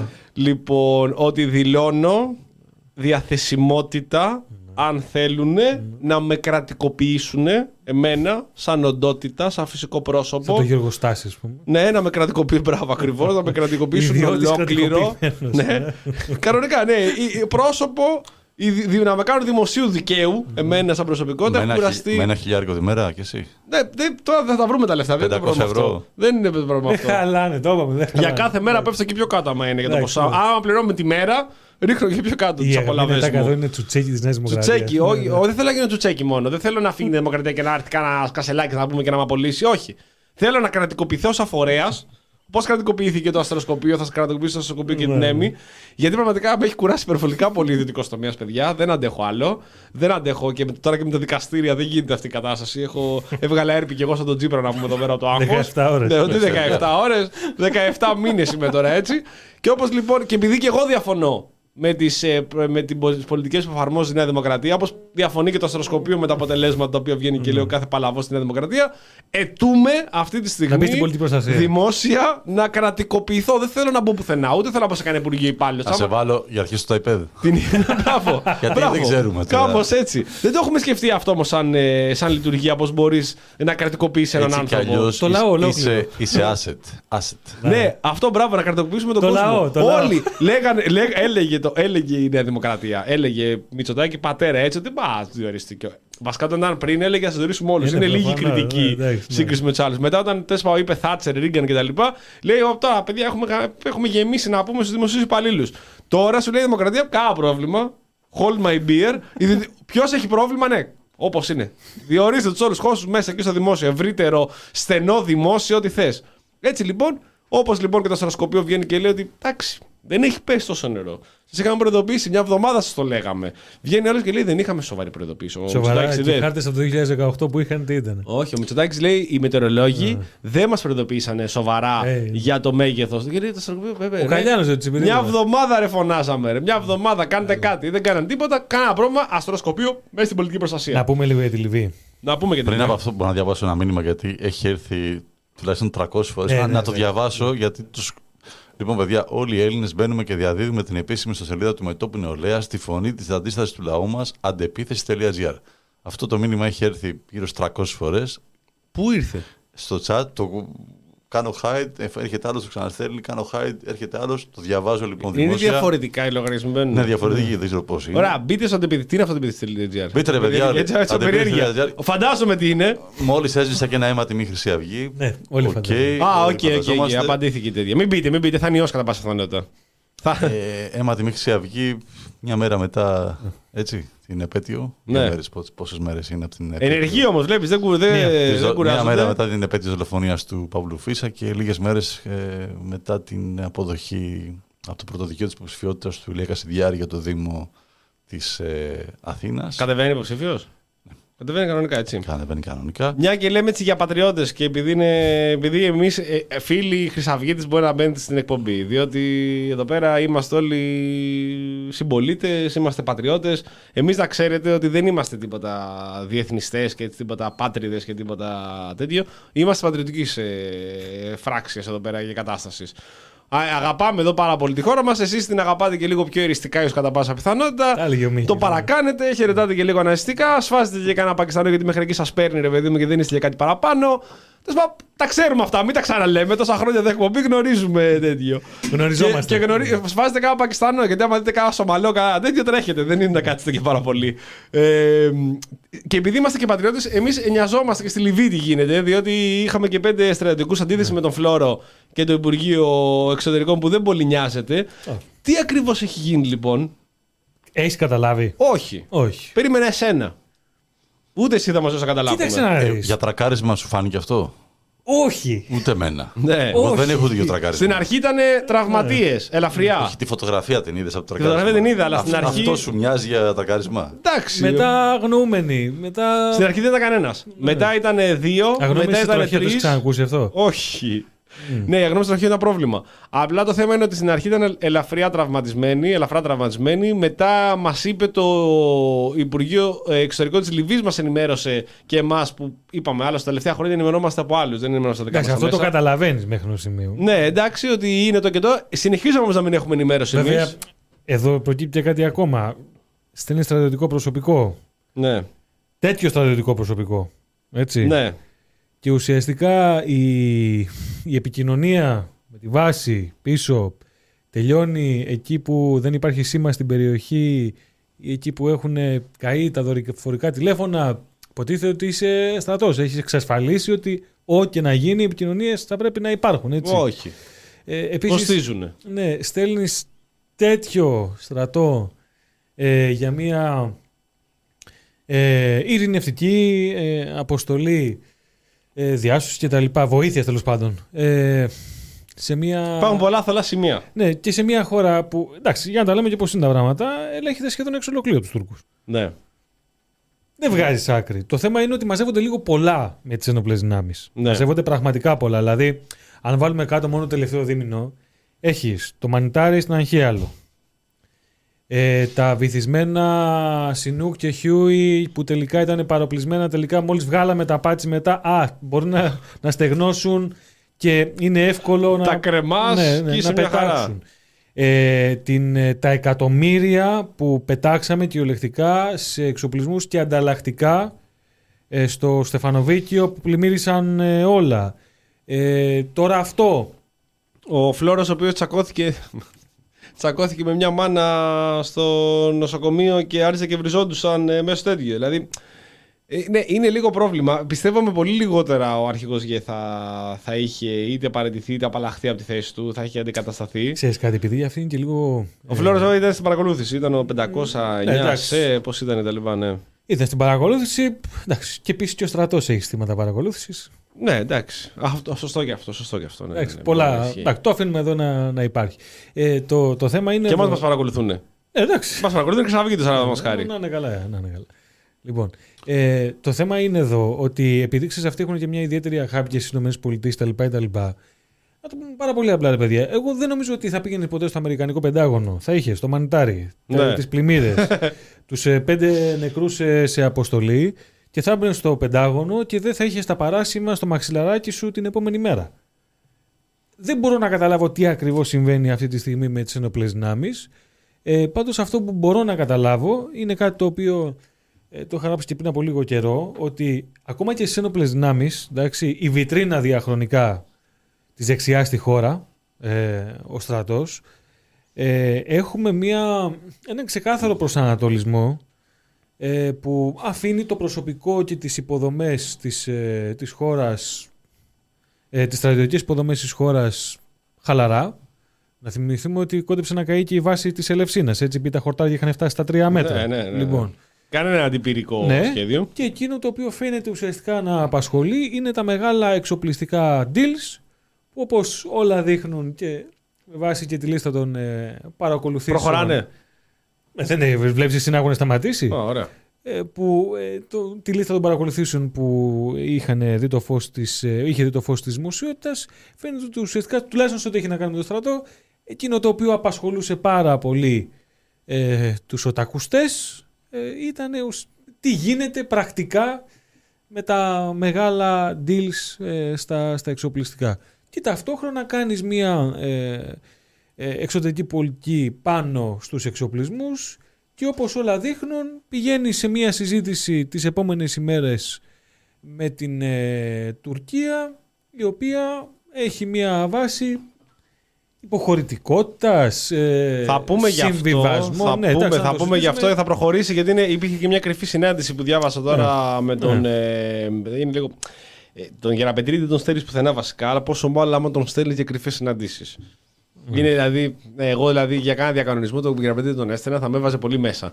Θα πούμε όμως γι' αυτό σε επόμενες εκλογές. Εγώ θεωρώ ότι έχουμε. επόμενες εκλογές δεν νομίζω. Σε επόμενες εκπομπές. εκπομπές. Yes. Άμα. Δεν ξέρω, μπορεί και να μην είναι τυχαίο ξέρεις, που λένε έτσι οι αερολογίε. Yes. Λοιπόν, Θέλω, έχουμε βιβλίο. Ναι, πριν το βιβλίο, να πούμε ότι κέρδισε ο Κυριάκος Μητσοτάκης το Πολ, το κλείσαμε. Την προηγούμενη εβδομάδα δεν είχαμε Μητσοτάκη πλέον τα παιδιά. Είχαμε Βαρβιτσιό, Τιμπέο και Αγοραστό. Ναι, εντάξει, αυτό που λέει εδώ ο Πάνθερ έχει δίκιο. Σε κάτω και το Πολ σύντροφοι, αν κάθε εβδομάδα είναι επιλογή ο Κούλης δεν θα έκανε κερδίσει. εβδομάδα, δεύτερη φορά το κάναμε. Ναι, αλλά τώρα στην πρώτη φορά είναι και, και την επόμενη φορά πάλι τον Κούλη θα βάλεις. Δεν θα Το βάλω. Κυριάκο. Δεν θα βάλω. Είπε Κούλη. Είπε Κούλη. Ε, κούλη, κούλη γράφει. Όχι ρε παιδιά, Ντροπή. μην είστε λαϊκιστές. Ή Μάρτον. Και εμείς το Πολ Κυριάκος γράφουμε. Ε, ναι, δηλαδή μα Κούλη.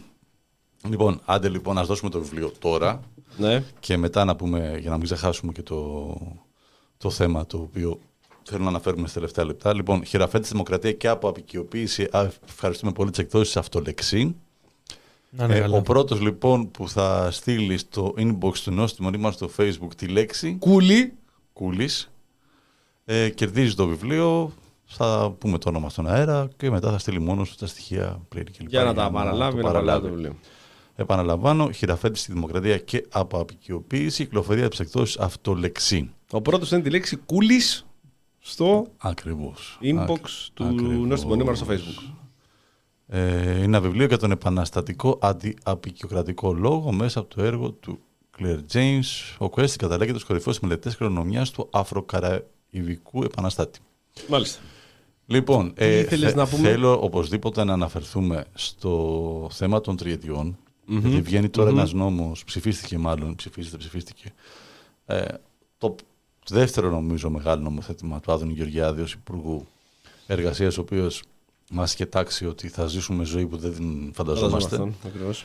Ε, λοιπόν, ε, η ιστορία με τις τριετίες, επειδή παίζει πάρα πολύ στη λογική ότι θα πάρουμε όλοι οι αυξήσεις και θα γίνει χαμός και, και, και έχουμε αναρτήσει και ένα ρεπορτάζ στο site του Νοστιμών Ήμαρ ε, που λέγεται άνευ ουσίας, ουσίας για χιλιάδες εργαζομένους του ιδιωτικού τομέα υπ' αναφορά των τριετιών. Ε, αυτό προβλέπει η ρύθμιση και είναι ουσιαστικά ε, άνευ ουσίας είναι ότι ένας εργαζόμενος που ξεκίνησε να εργάζεται μετά το Φεβρουάριο του 2012 ε, έως τις 31 Δεκεμβρίου του 2023 θα θεωρείται ότι δεν έχει καμία προϋπηρεσία. Μπράβο. Οπότε, από την 1η Πρώτη του 24 θα ξεκινάει να χτίσει τριετίες και όταν τις ολοκληρώσει τις τρεις, στις 31 Δεκάτου του 2032 θα πάρει Άρχοντας. την αύξησή του. Άρχοντας. Οπότε ο, ο Είσαι Άδωνης Έλληνας. τώρα, μπράβο, είσαι Έλληνας. ε. Ο Άδωνης λοιπόν από τώρα φροντίζει για το 2032. Μάγκας, μάγκας ρε. Τι είπε Μπράβο ο άνθρωπος. του, μάγκος. Μπράβο του. Μπράβο. Είναι πολύ μεταδοτικός όμως. Λεβέντης μέγιστος και μπράβο του. Λοιπόν, Νοιάζεται. έχουμε τέσσερα λεπτά. Πάμε λίγο τέχνη. Πάμε λίγο- 11, περίμενε, περίμενε. χάνουμε 11 χρόνια προϋπηρεσίας. Ναι, να είναι καλά. Δεν είναι Ε, και Κάποιοι τίποτα. δεν ναι. δουλεύαν 11 χρόνια όμως. Ναι, κάποιοι δεν δουλεύανε. Δεν δουλεύανε. Έτσι, άρα δεν τα χάνουν. Άμα Ήταν είσαι 11 δεκ- χρόνια άνεργοι. από- Άμα Κενό. είσαι- Κενό. Άμα είσαι 8 χρονών, για 11 χρόνια δεν θα δούλευε μέχρι να ενηλικιωθείς, δεν πάει πια στη δουλειά. Ακριβώς. Θες να πάμε σε τέχνες; Τι έχουμε, πάμε, τι έχουμε στη τέχνη; Ε, θέλει να πει τι έχει δει ο άνθρωπος. Ε. Εδώ πέρα... Βρε παλιοθολοκουλουριάρη, τι πάλι, τι έχεις πάει πάλι και έχεις μπλέξει; Λοιπόν, Ναι, πρέπει. ναι, πρέπει κιόλας. Πρέπει. Υποχρεωτικό. Υποχρεωτικό. Σαν την ασφάλιση. Ναι, κενό. Κενό. 10% έκπτωση σε τι, άμα το κάνουν. Για πες. Λοιπόν, ε, Painkiller. Το είδαμε, το είδαμε. Πολύ καλό. ωραίο, πολύ ωραίο. Ε, το Dopesick Netflix. καλύτερο. Ναι, ισχύει. Ε, οπωσδήποτε Ίδιο θέμα. Ε, η ανατομία μιας πτώσης Οκ. στο σινεμά. Πολύ καλό ο- ε, δικαστικό θρίλερ. Ε, ο εύκολος στόχος που έχει να κάνει με την εταιρεία πυρηνικής ενέργειας στη Γαλλία το ξεπούλημά της στους Κινέζους και μια συνδικαλίστρια η οποία ε, αντιτάχθηκε στα σχέδια, βιάστηκε και σοδομίστηκε. Πολύ καλή αυτή. Σινεμά. Σινεμά. Αχα. Νέα, ε, πρόταση. Ε, βιβλία το More Than ε, Football του Ραπίδη. Πολύ καλό βιβλίο. Ε, εντάξει, για τον Παπαχέλα νομίζω τα, τα είχα πει. Στο podcast έχεις. Στο podcast τα είχα πει.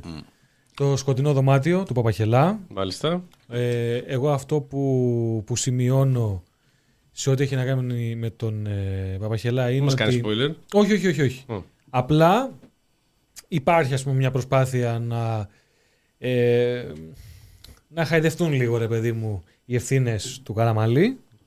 Οκ. Αλλά υπάρχει μέσα και ένα απόσπασμα από το Πολεμικό Συμβούλιο επί Ιωαννίδη τη στιγμή της εισβολής στην Κύπρο που θα μας αφήσει όλους με το στόμα ανοιχτό. Θα μας αφήσει δηλαδή πραγματικά. Ε, τι άλλο είδα. Εντάξει, το, το Σάββατο πέρασε. Αυτά. Αυτά έχω να δώσω. Εγώ διάβασα τελείωσα βιβλίο τον ελληνικό 20ο αιώνα του. Πώς λέγεται; Λιάκου. Λιάκου. Ωραίο ήταν. Κάτσε, ρε φίλε, ωραίο είναι. Έλα. Εντάξει. Μπορεί να μην εγκρίνεται. Το διάβασες; Μπορεί να μην Το έχεις εγκρίνεται, διαβάσει; ε, Βέβαια. Από κάποιες. Και τι ρε φίλε, ωραίο είναι, είναι πολύ περιεκτικό και έχει όλες κάποιες ωραίες αναλύσεις. Άλλο τώρα, μην το βλέπεις. Σου λέει μια. Καταρχάς πιάνει είναι ένα βιβλίο, εντάξει, μπόλικες σελίδες. Σου πιάνει 120 χρόνια και προσπαθεί να στα βάλει μέσα τέτοιο. Έχει μια καλή όμως αφήγηση για να κατανοήσεις το σκεπτικό πώς δρομολογηθήκαν πολλές Θα πολιτικέ. Απαντήσω εν καιρό. Περιμένουμε κούλα να απαντήσει εν καιρό. Και τώρα Να ρημάσουν οι διαβάζω συνθήκες. το κεφάλαιο και ιδεολογία του Πικετή, πώ λέγεται αυτός εκεί ο Γάλλος εκεί πέρα. Τι έχεις πάθει; Ναι, πολύ ωραίο. Κάπου το είδα εκεί και το παρήγγειλα. Τι έχεις Ένα, μα- ένα γαϊδούρι τέτοιο να πούμε. Δηλαδή, το, καλά, Το δείχνει να ξέρετε. το δείχνω, δεν το βλέπετε. Να με το συμπάθειο. Τόσο προφανώς δεν είχα διαβάσει ποτέ ξανά. Ούτε Πανελλήνιε έχω διαβάσει ποτέ. τέτοιο, Ούτε και τη σχολή προφανώς δεν τελείωσα γι' αυτό το λόγο. Ε, μιλάμε, είναι ατελείωτο. Το βιβλίο, και το άλλο, το και ο 20ο αιώνας ήταν ατελείωτο. Ε, άμα τα βάλεις τα δύο μαζί, αυτά είναι θεμέλια για χτίσει σπίτι αυτά τα δύο βιβλία μαζί. Αλλά φαίνεται πάρα πάρα πολύ ενδιαφέρον. Έχουμε δηλαδή τις πρώτες 10 σελίδες, μετά ξεκίνησα. Αλλά φαίνεται πάρα πολύ ενδιαφέρον. Πότε λες να το τελειώσεις; Κεφάλαιο και ιδεολογία, ναι. Κοίτα, κοίτα πώς το λέει. Ψαρωτικό. Ρουφώντας το Ψαρωτικό, αϊκό. ναι. το, ηλεκτρονικό, φάγανε. το ηλεκτρονικό τσιγάρο. Σαν τις άβρες. Κάθομαι στην πολυθρόνα μου, ανάβω το πορτατίβ, διαβάζω Τόμα Τόμας Και Πικετή. ρουφάω πώς λέγεται. το, Πού το τονίζεται άικο αυτός; στη βρώμα. Δεν είναι άικος αυτό, δεν Ναι, μπερδευτώ. εντάξει, δεν Πού- βρωμάει. Πού τονίζεται, ο Πικετή είναι; Πικετίν. Πικετή, καλά Τόμα. το λέω. Πικετή. Το μα, το μα Πικετή. Το μα πικετή. Ναι. Ξέρουμε ότι εντάξει, με τα ξένα ονόματα δεν. Στα γαλλικά το διαβάζω πρωτότυπο τρελός. Γελάει ο κόσμος. Γιατί Ε, λοιπόν, ε, προπαγάνδα και παραπληροφόρηση, εκπληκτικό. εγχειρίδιο. Επί- Το έχω στο γραφείο δίπλα, έτσι. Το λέω λίγο. Και ανατρέχεις. Πραγματικά χρειάζεται, δεν. ε, δεν χρειάζεται. Πολλά έχουμε πολλά για αυτό το βιβλίο του Άρχα Στεφάνου. Ε, ένα βιβλίο του Μάνου Ελευθερίου, «Η μελαγχολία της πατρίδας μετά τις ειδήσεις των 8, που είναι 14 ε, ιστορίες. Ε, εντάξει, είναι γραμμένο και από το Μάνο Ελευθερίου σε μεγάλη, σε μεγάλη ηλικία, έτσι δείχνει μια μελαγχολία. Είναι πάρα πάρα πολύ ωραίο. Ε, δημοσιογράφος και ρεπόρτερ Μπακουνάκης, καταπληκτικό. Το είχε πάρει ο Βλαχόπουλος σε γενέθλια πριν καιρό και το διαβάζω Ναι, τώρα και τον 21ο Βραχόπουλο έχει πάρει δώρο. Ε, και τα λοιπά που ουσιαστικά αυτό το βιβλίο αναφέρεται στην οργάνωση των εφημερίδων, στη διανομή τους και στα, στις αφηγήσεις μέσα από ρεπορτάζ ε, πραγματικών ιστοριών, δολοφονιών κλπ. που ήταν ε, σαν μεταξύ συγγραφέα και ρεπόρτερ ο τρόπος που γράφαν. Μάλιστα. Πάρα πάρα πολύ ωραίο. Σημειώσουμε. Πάρα πολύ ωραίο. Ε, τι άλλο, και κάτι άλλο διάβασα. Ήταν επικοδομητικό δηλαδή. Το καλοκαίρι φέτος, αυτό. ναι. Ναι, και εγώ είμαι πολύ περήφανος. Ε, και αυτά που διάλεξα τα νησιά ήταν για αυτό το λόγο. Έχω διαβάσει το τελευταίο, το τελευταίο 6 μήνες έχω διαβάσει 4-5 βιβλία. Δηλαδή είχα. Χρόνια είναι αυτό. Όχι, διαβάζω, ρε παιδί, μα διαβάζω. σαν 4-5 πολλά. βιβλία δεν βγαίνει το. Δεν παίζει το χρόνο. Δεν έχει χρόνος. Ναι, δεν γίνεται, δεν βγαίνει. Εγώ Με και το εγώ δεν καλοκαίρι- Με το βγαίνω. καλοκαίρι μου Άμα βγαίνει. τελειώσω και ειδικά αυτό το γαϊδούρι που διαβάζω τώρα, εντάξει, μιλάμε μετά πώς είναι. Πάω πάλι. Πάω Μετά για από πτυχίο. εφτά χρόνια, Πάω ναι. για πτυχίο, πάω για διδακτορικό τώρα. Βάλτε με ό,τι θέλετε, θα το ρωτήσω. θα μπορώ να τα απαντήσω Και όλα. να πω ότι τελειώνω ένα καταπληκτικό πρόγραμμα. Το προτείνω σε, στους ακροατές ε, του, του Βαγγέλη Καραμανολάκη στο ΕΚΠΑ που έχουν- έχει κάποια προγράμματα πεντάμινα, τετράμινα, εξάμινα ανάλογα ε, που έχουν και εκπαιδευτική ε, παίρνεις βαθμολογία ας πούμε κανονικά έχουν μια πιστοποίηση. Ε, λέγεται ο ιστορικός πηγές του η σύγχρονη ελληνική ιστορία του, του 20ου αιώνα που ξεκινάει από το 1897 μέχρι και τη μεταπολίτευση ε, και στην ουσία εγώ αντιλαμβάνομαι πως είναι το πρώτο αποτέλεσμα ουσιαστικά πραγματικής ιστορικής έρευνας αυτής της περίοδου. Ε, είναι πάρα πάρα πολύ ωραίο και ο Καραμανολάκης είναι... Έχουμε, έχουμε μιλήσει και όλα. είναι, είναι, είναι, είναι καταπληκτικός. Έχουμε μιλήσει με Καραμανολάκη, με Παιδιά, είναι, Χατζηστεφάνου. είναι φοβερό ότι επειδή αυτό έχει εξέταση ανά κάποιες ενότητες λίγων σελίδων, ε, πατάει στα email στα 10 λεπτά μέσα σε κάποια ερώτηση και μετά από κάθε. Επειδή αυτό έχει multiple choice και μία. Ε, ένα θέμα από κάτω που παντάς 300-400 λέξεις, δεν σου βαθμολογεί απλά. Σου γράφει και αναλυτικό σχόλιο γι' αυτό και λέω: Κοίτα να δεις ο άνθρωπος και πόσους μαθητές πρέπει να έχει έτσι. Θα πούμε στις επόμενες εκπομπές που έρχονται πάρα πολλά έτσι ενδιαφέροντα πράγματα. Θα κάνουμε πολλές προτάσεις. Γι' αυτό να Α, παραμένετε... συγγνώμη. Και Και είδα- άλλη πρόταση. Είδα το χάος, το πρώτο επεισόδιο Ναι. του ντοκιμαντέρ του Ψάπ. Α, αυτό που για λέγαμε το στην οποίο προηγούμενη μιλήσαμε με εκπομπή. τον Γιάννη Μπράχο Ναι. στην προηγούμενη εκπομπή. Έχει βγει και το δεύτερο σήμερα και αύριο θα βγει και το τρίτο επεισόδιο. Είναι πραγματικά πάρα, πάρα πολύ ωραίο. Θα, θα, θα τελειώσω το δόλο μαζί. Το προτείνουμε οπωσδήποτε και γιατί και αυτοί οι εργαζόμενοι είναι και είναι έτσι λίγο. Δεν το έχουμε πολύ καλά στο μυαλό μας. Όταν γυρίσω από το ταξίδι μου κούλαλι, γιατί φεύγω, πετάω την Πέμπτη. Γεια σας. Αλλά γυρνάω Τρίτη πρωί, ώστε Τρίτη Ευτυχώς Παναγία. βράδυ θα είμαι εδώ για την 275η εκπομπή Σου γυρίζει το μάτι. Θα είμαστε εδώ πέρα, δεν θα χάσουμε καμία τρίτη και το ίδιο ελπίζουμε και για σας αγαπητοί μας ακροατές. Φτάσαμε στο τέλος. Συνεχίζει το πρόγραμμα με... Δεν μου έχεις στείλει. Είναι έξω.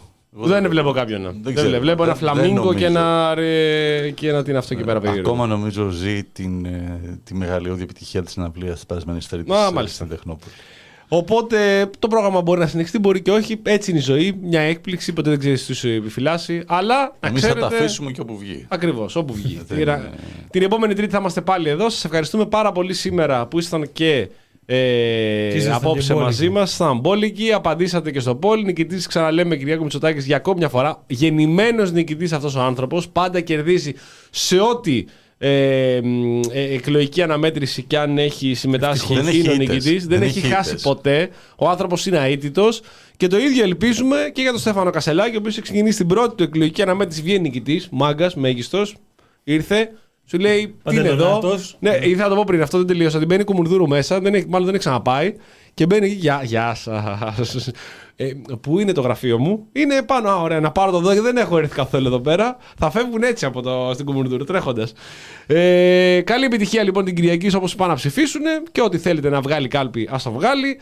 Ε, Εμείς θα είμαστε εδώ πέρα, ξαναλέμε και θα παραμείνει η εκπομπή YouTube. Θα ανέβει και σε μορφή podcast όπως είπαμε προηγουμένως, όπου ακούτε podcast. Εκείνος και εγώ, Δημήτρης Κουλαλής, Γιάννης Μπάκος. Τα, ναι, είπαμε κιόλας για αυτή την εβδομάδα τι έρχεται. Είπατε, την προηγούμενη εβδομάδα αναμένετε. είχαμε ανασκόπηση καλοκαιριού, πολύ ευχάριστη. Πολύ Μάλιστα, ωραία μπράβο, περάσαμε. μπράβο, μπράβο, μπράβο. Έχουμε νικητή Αλέξανδρος Γάτσιος, έχω επικοινωνήσει, έχει στείλει τα στοιχεία του αύριο, Τέλεια. θα ενημερωθούν οι εκδόσεις και Μια από εκεί χαρά. πέρα θα αποσταλεί το βιβλίο. Ε, τι άλλο έχουμε; Μέχρι την επόμενη Τρίτη, μην διστάσετε στα προσωπικά μας προφίλ, τα οποία είναι Χάρης Άβαλος, Γιάννης Μπάκος, Καλό βράδυ σε όλους, ευχαριστούμε πολύ. Δημήτρης Κουλάλης. Ευχαριστούμε πολύ για την παρέα. Και σήμερα δεν είχαμε μαζί μας Κώστα Βλαχόπουλο. Ανανεώνουμε το ραντεβού για την επόμενη Τρίτη. Καλό βράδυ, καλή συνέχεια σε όλους. Ψυχή βαθιά.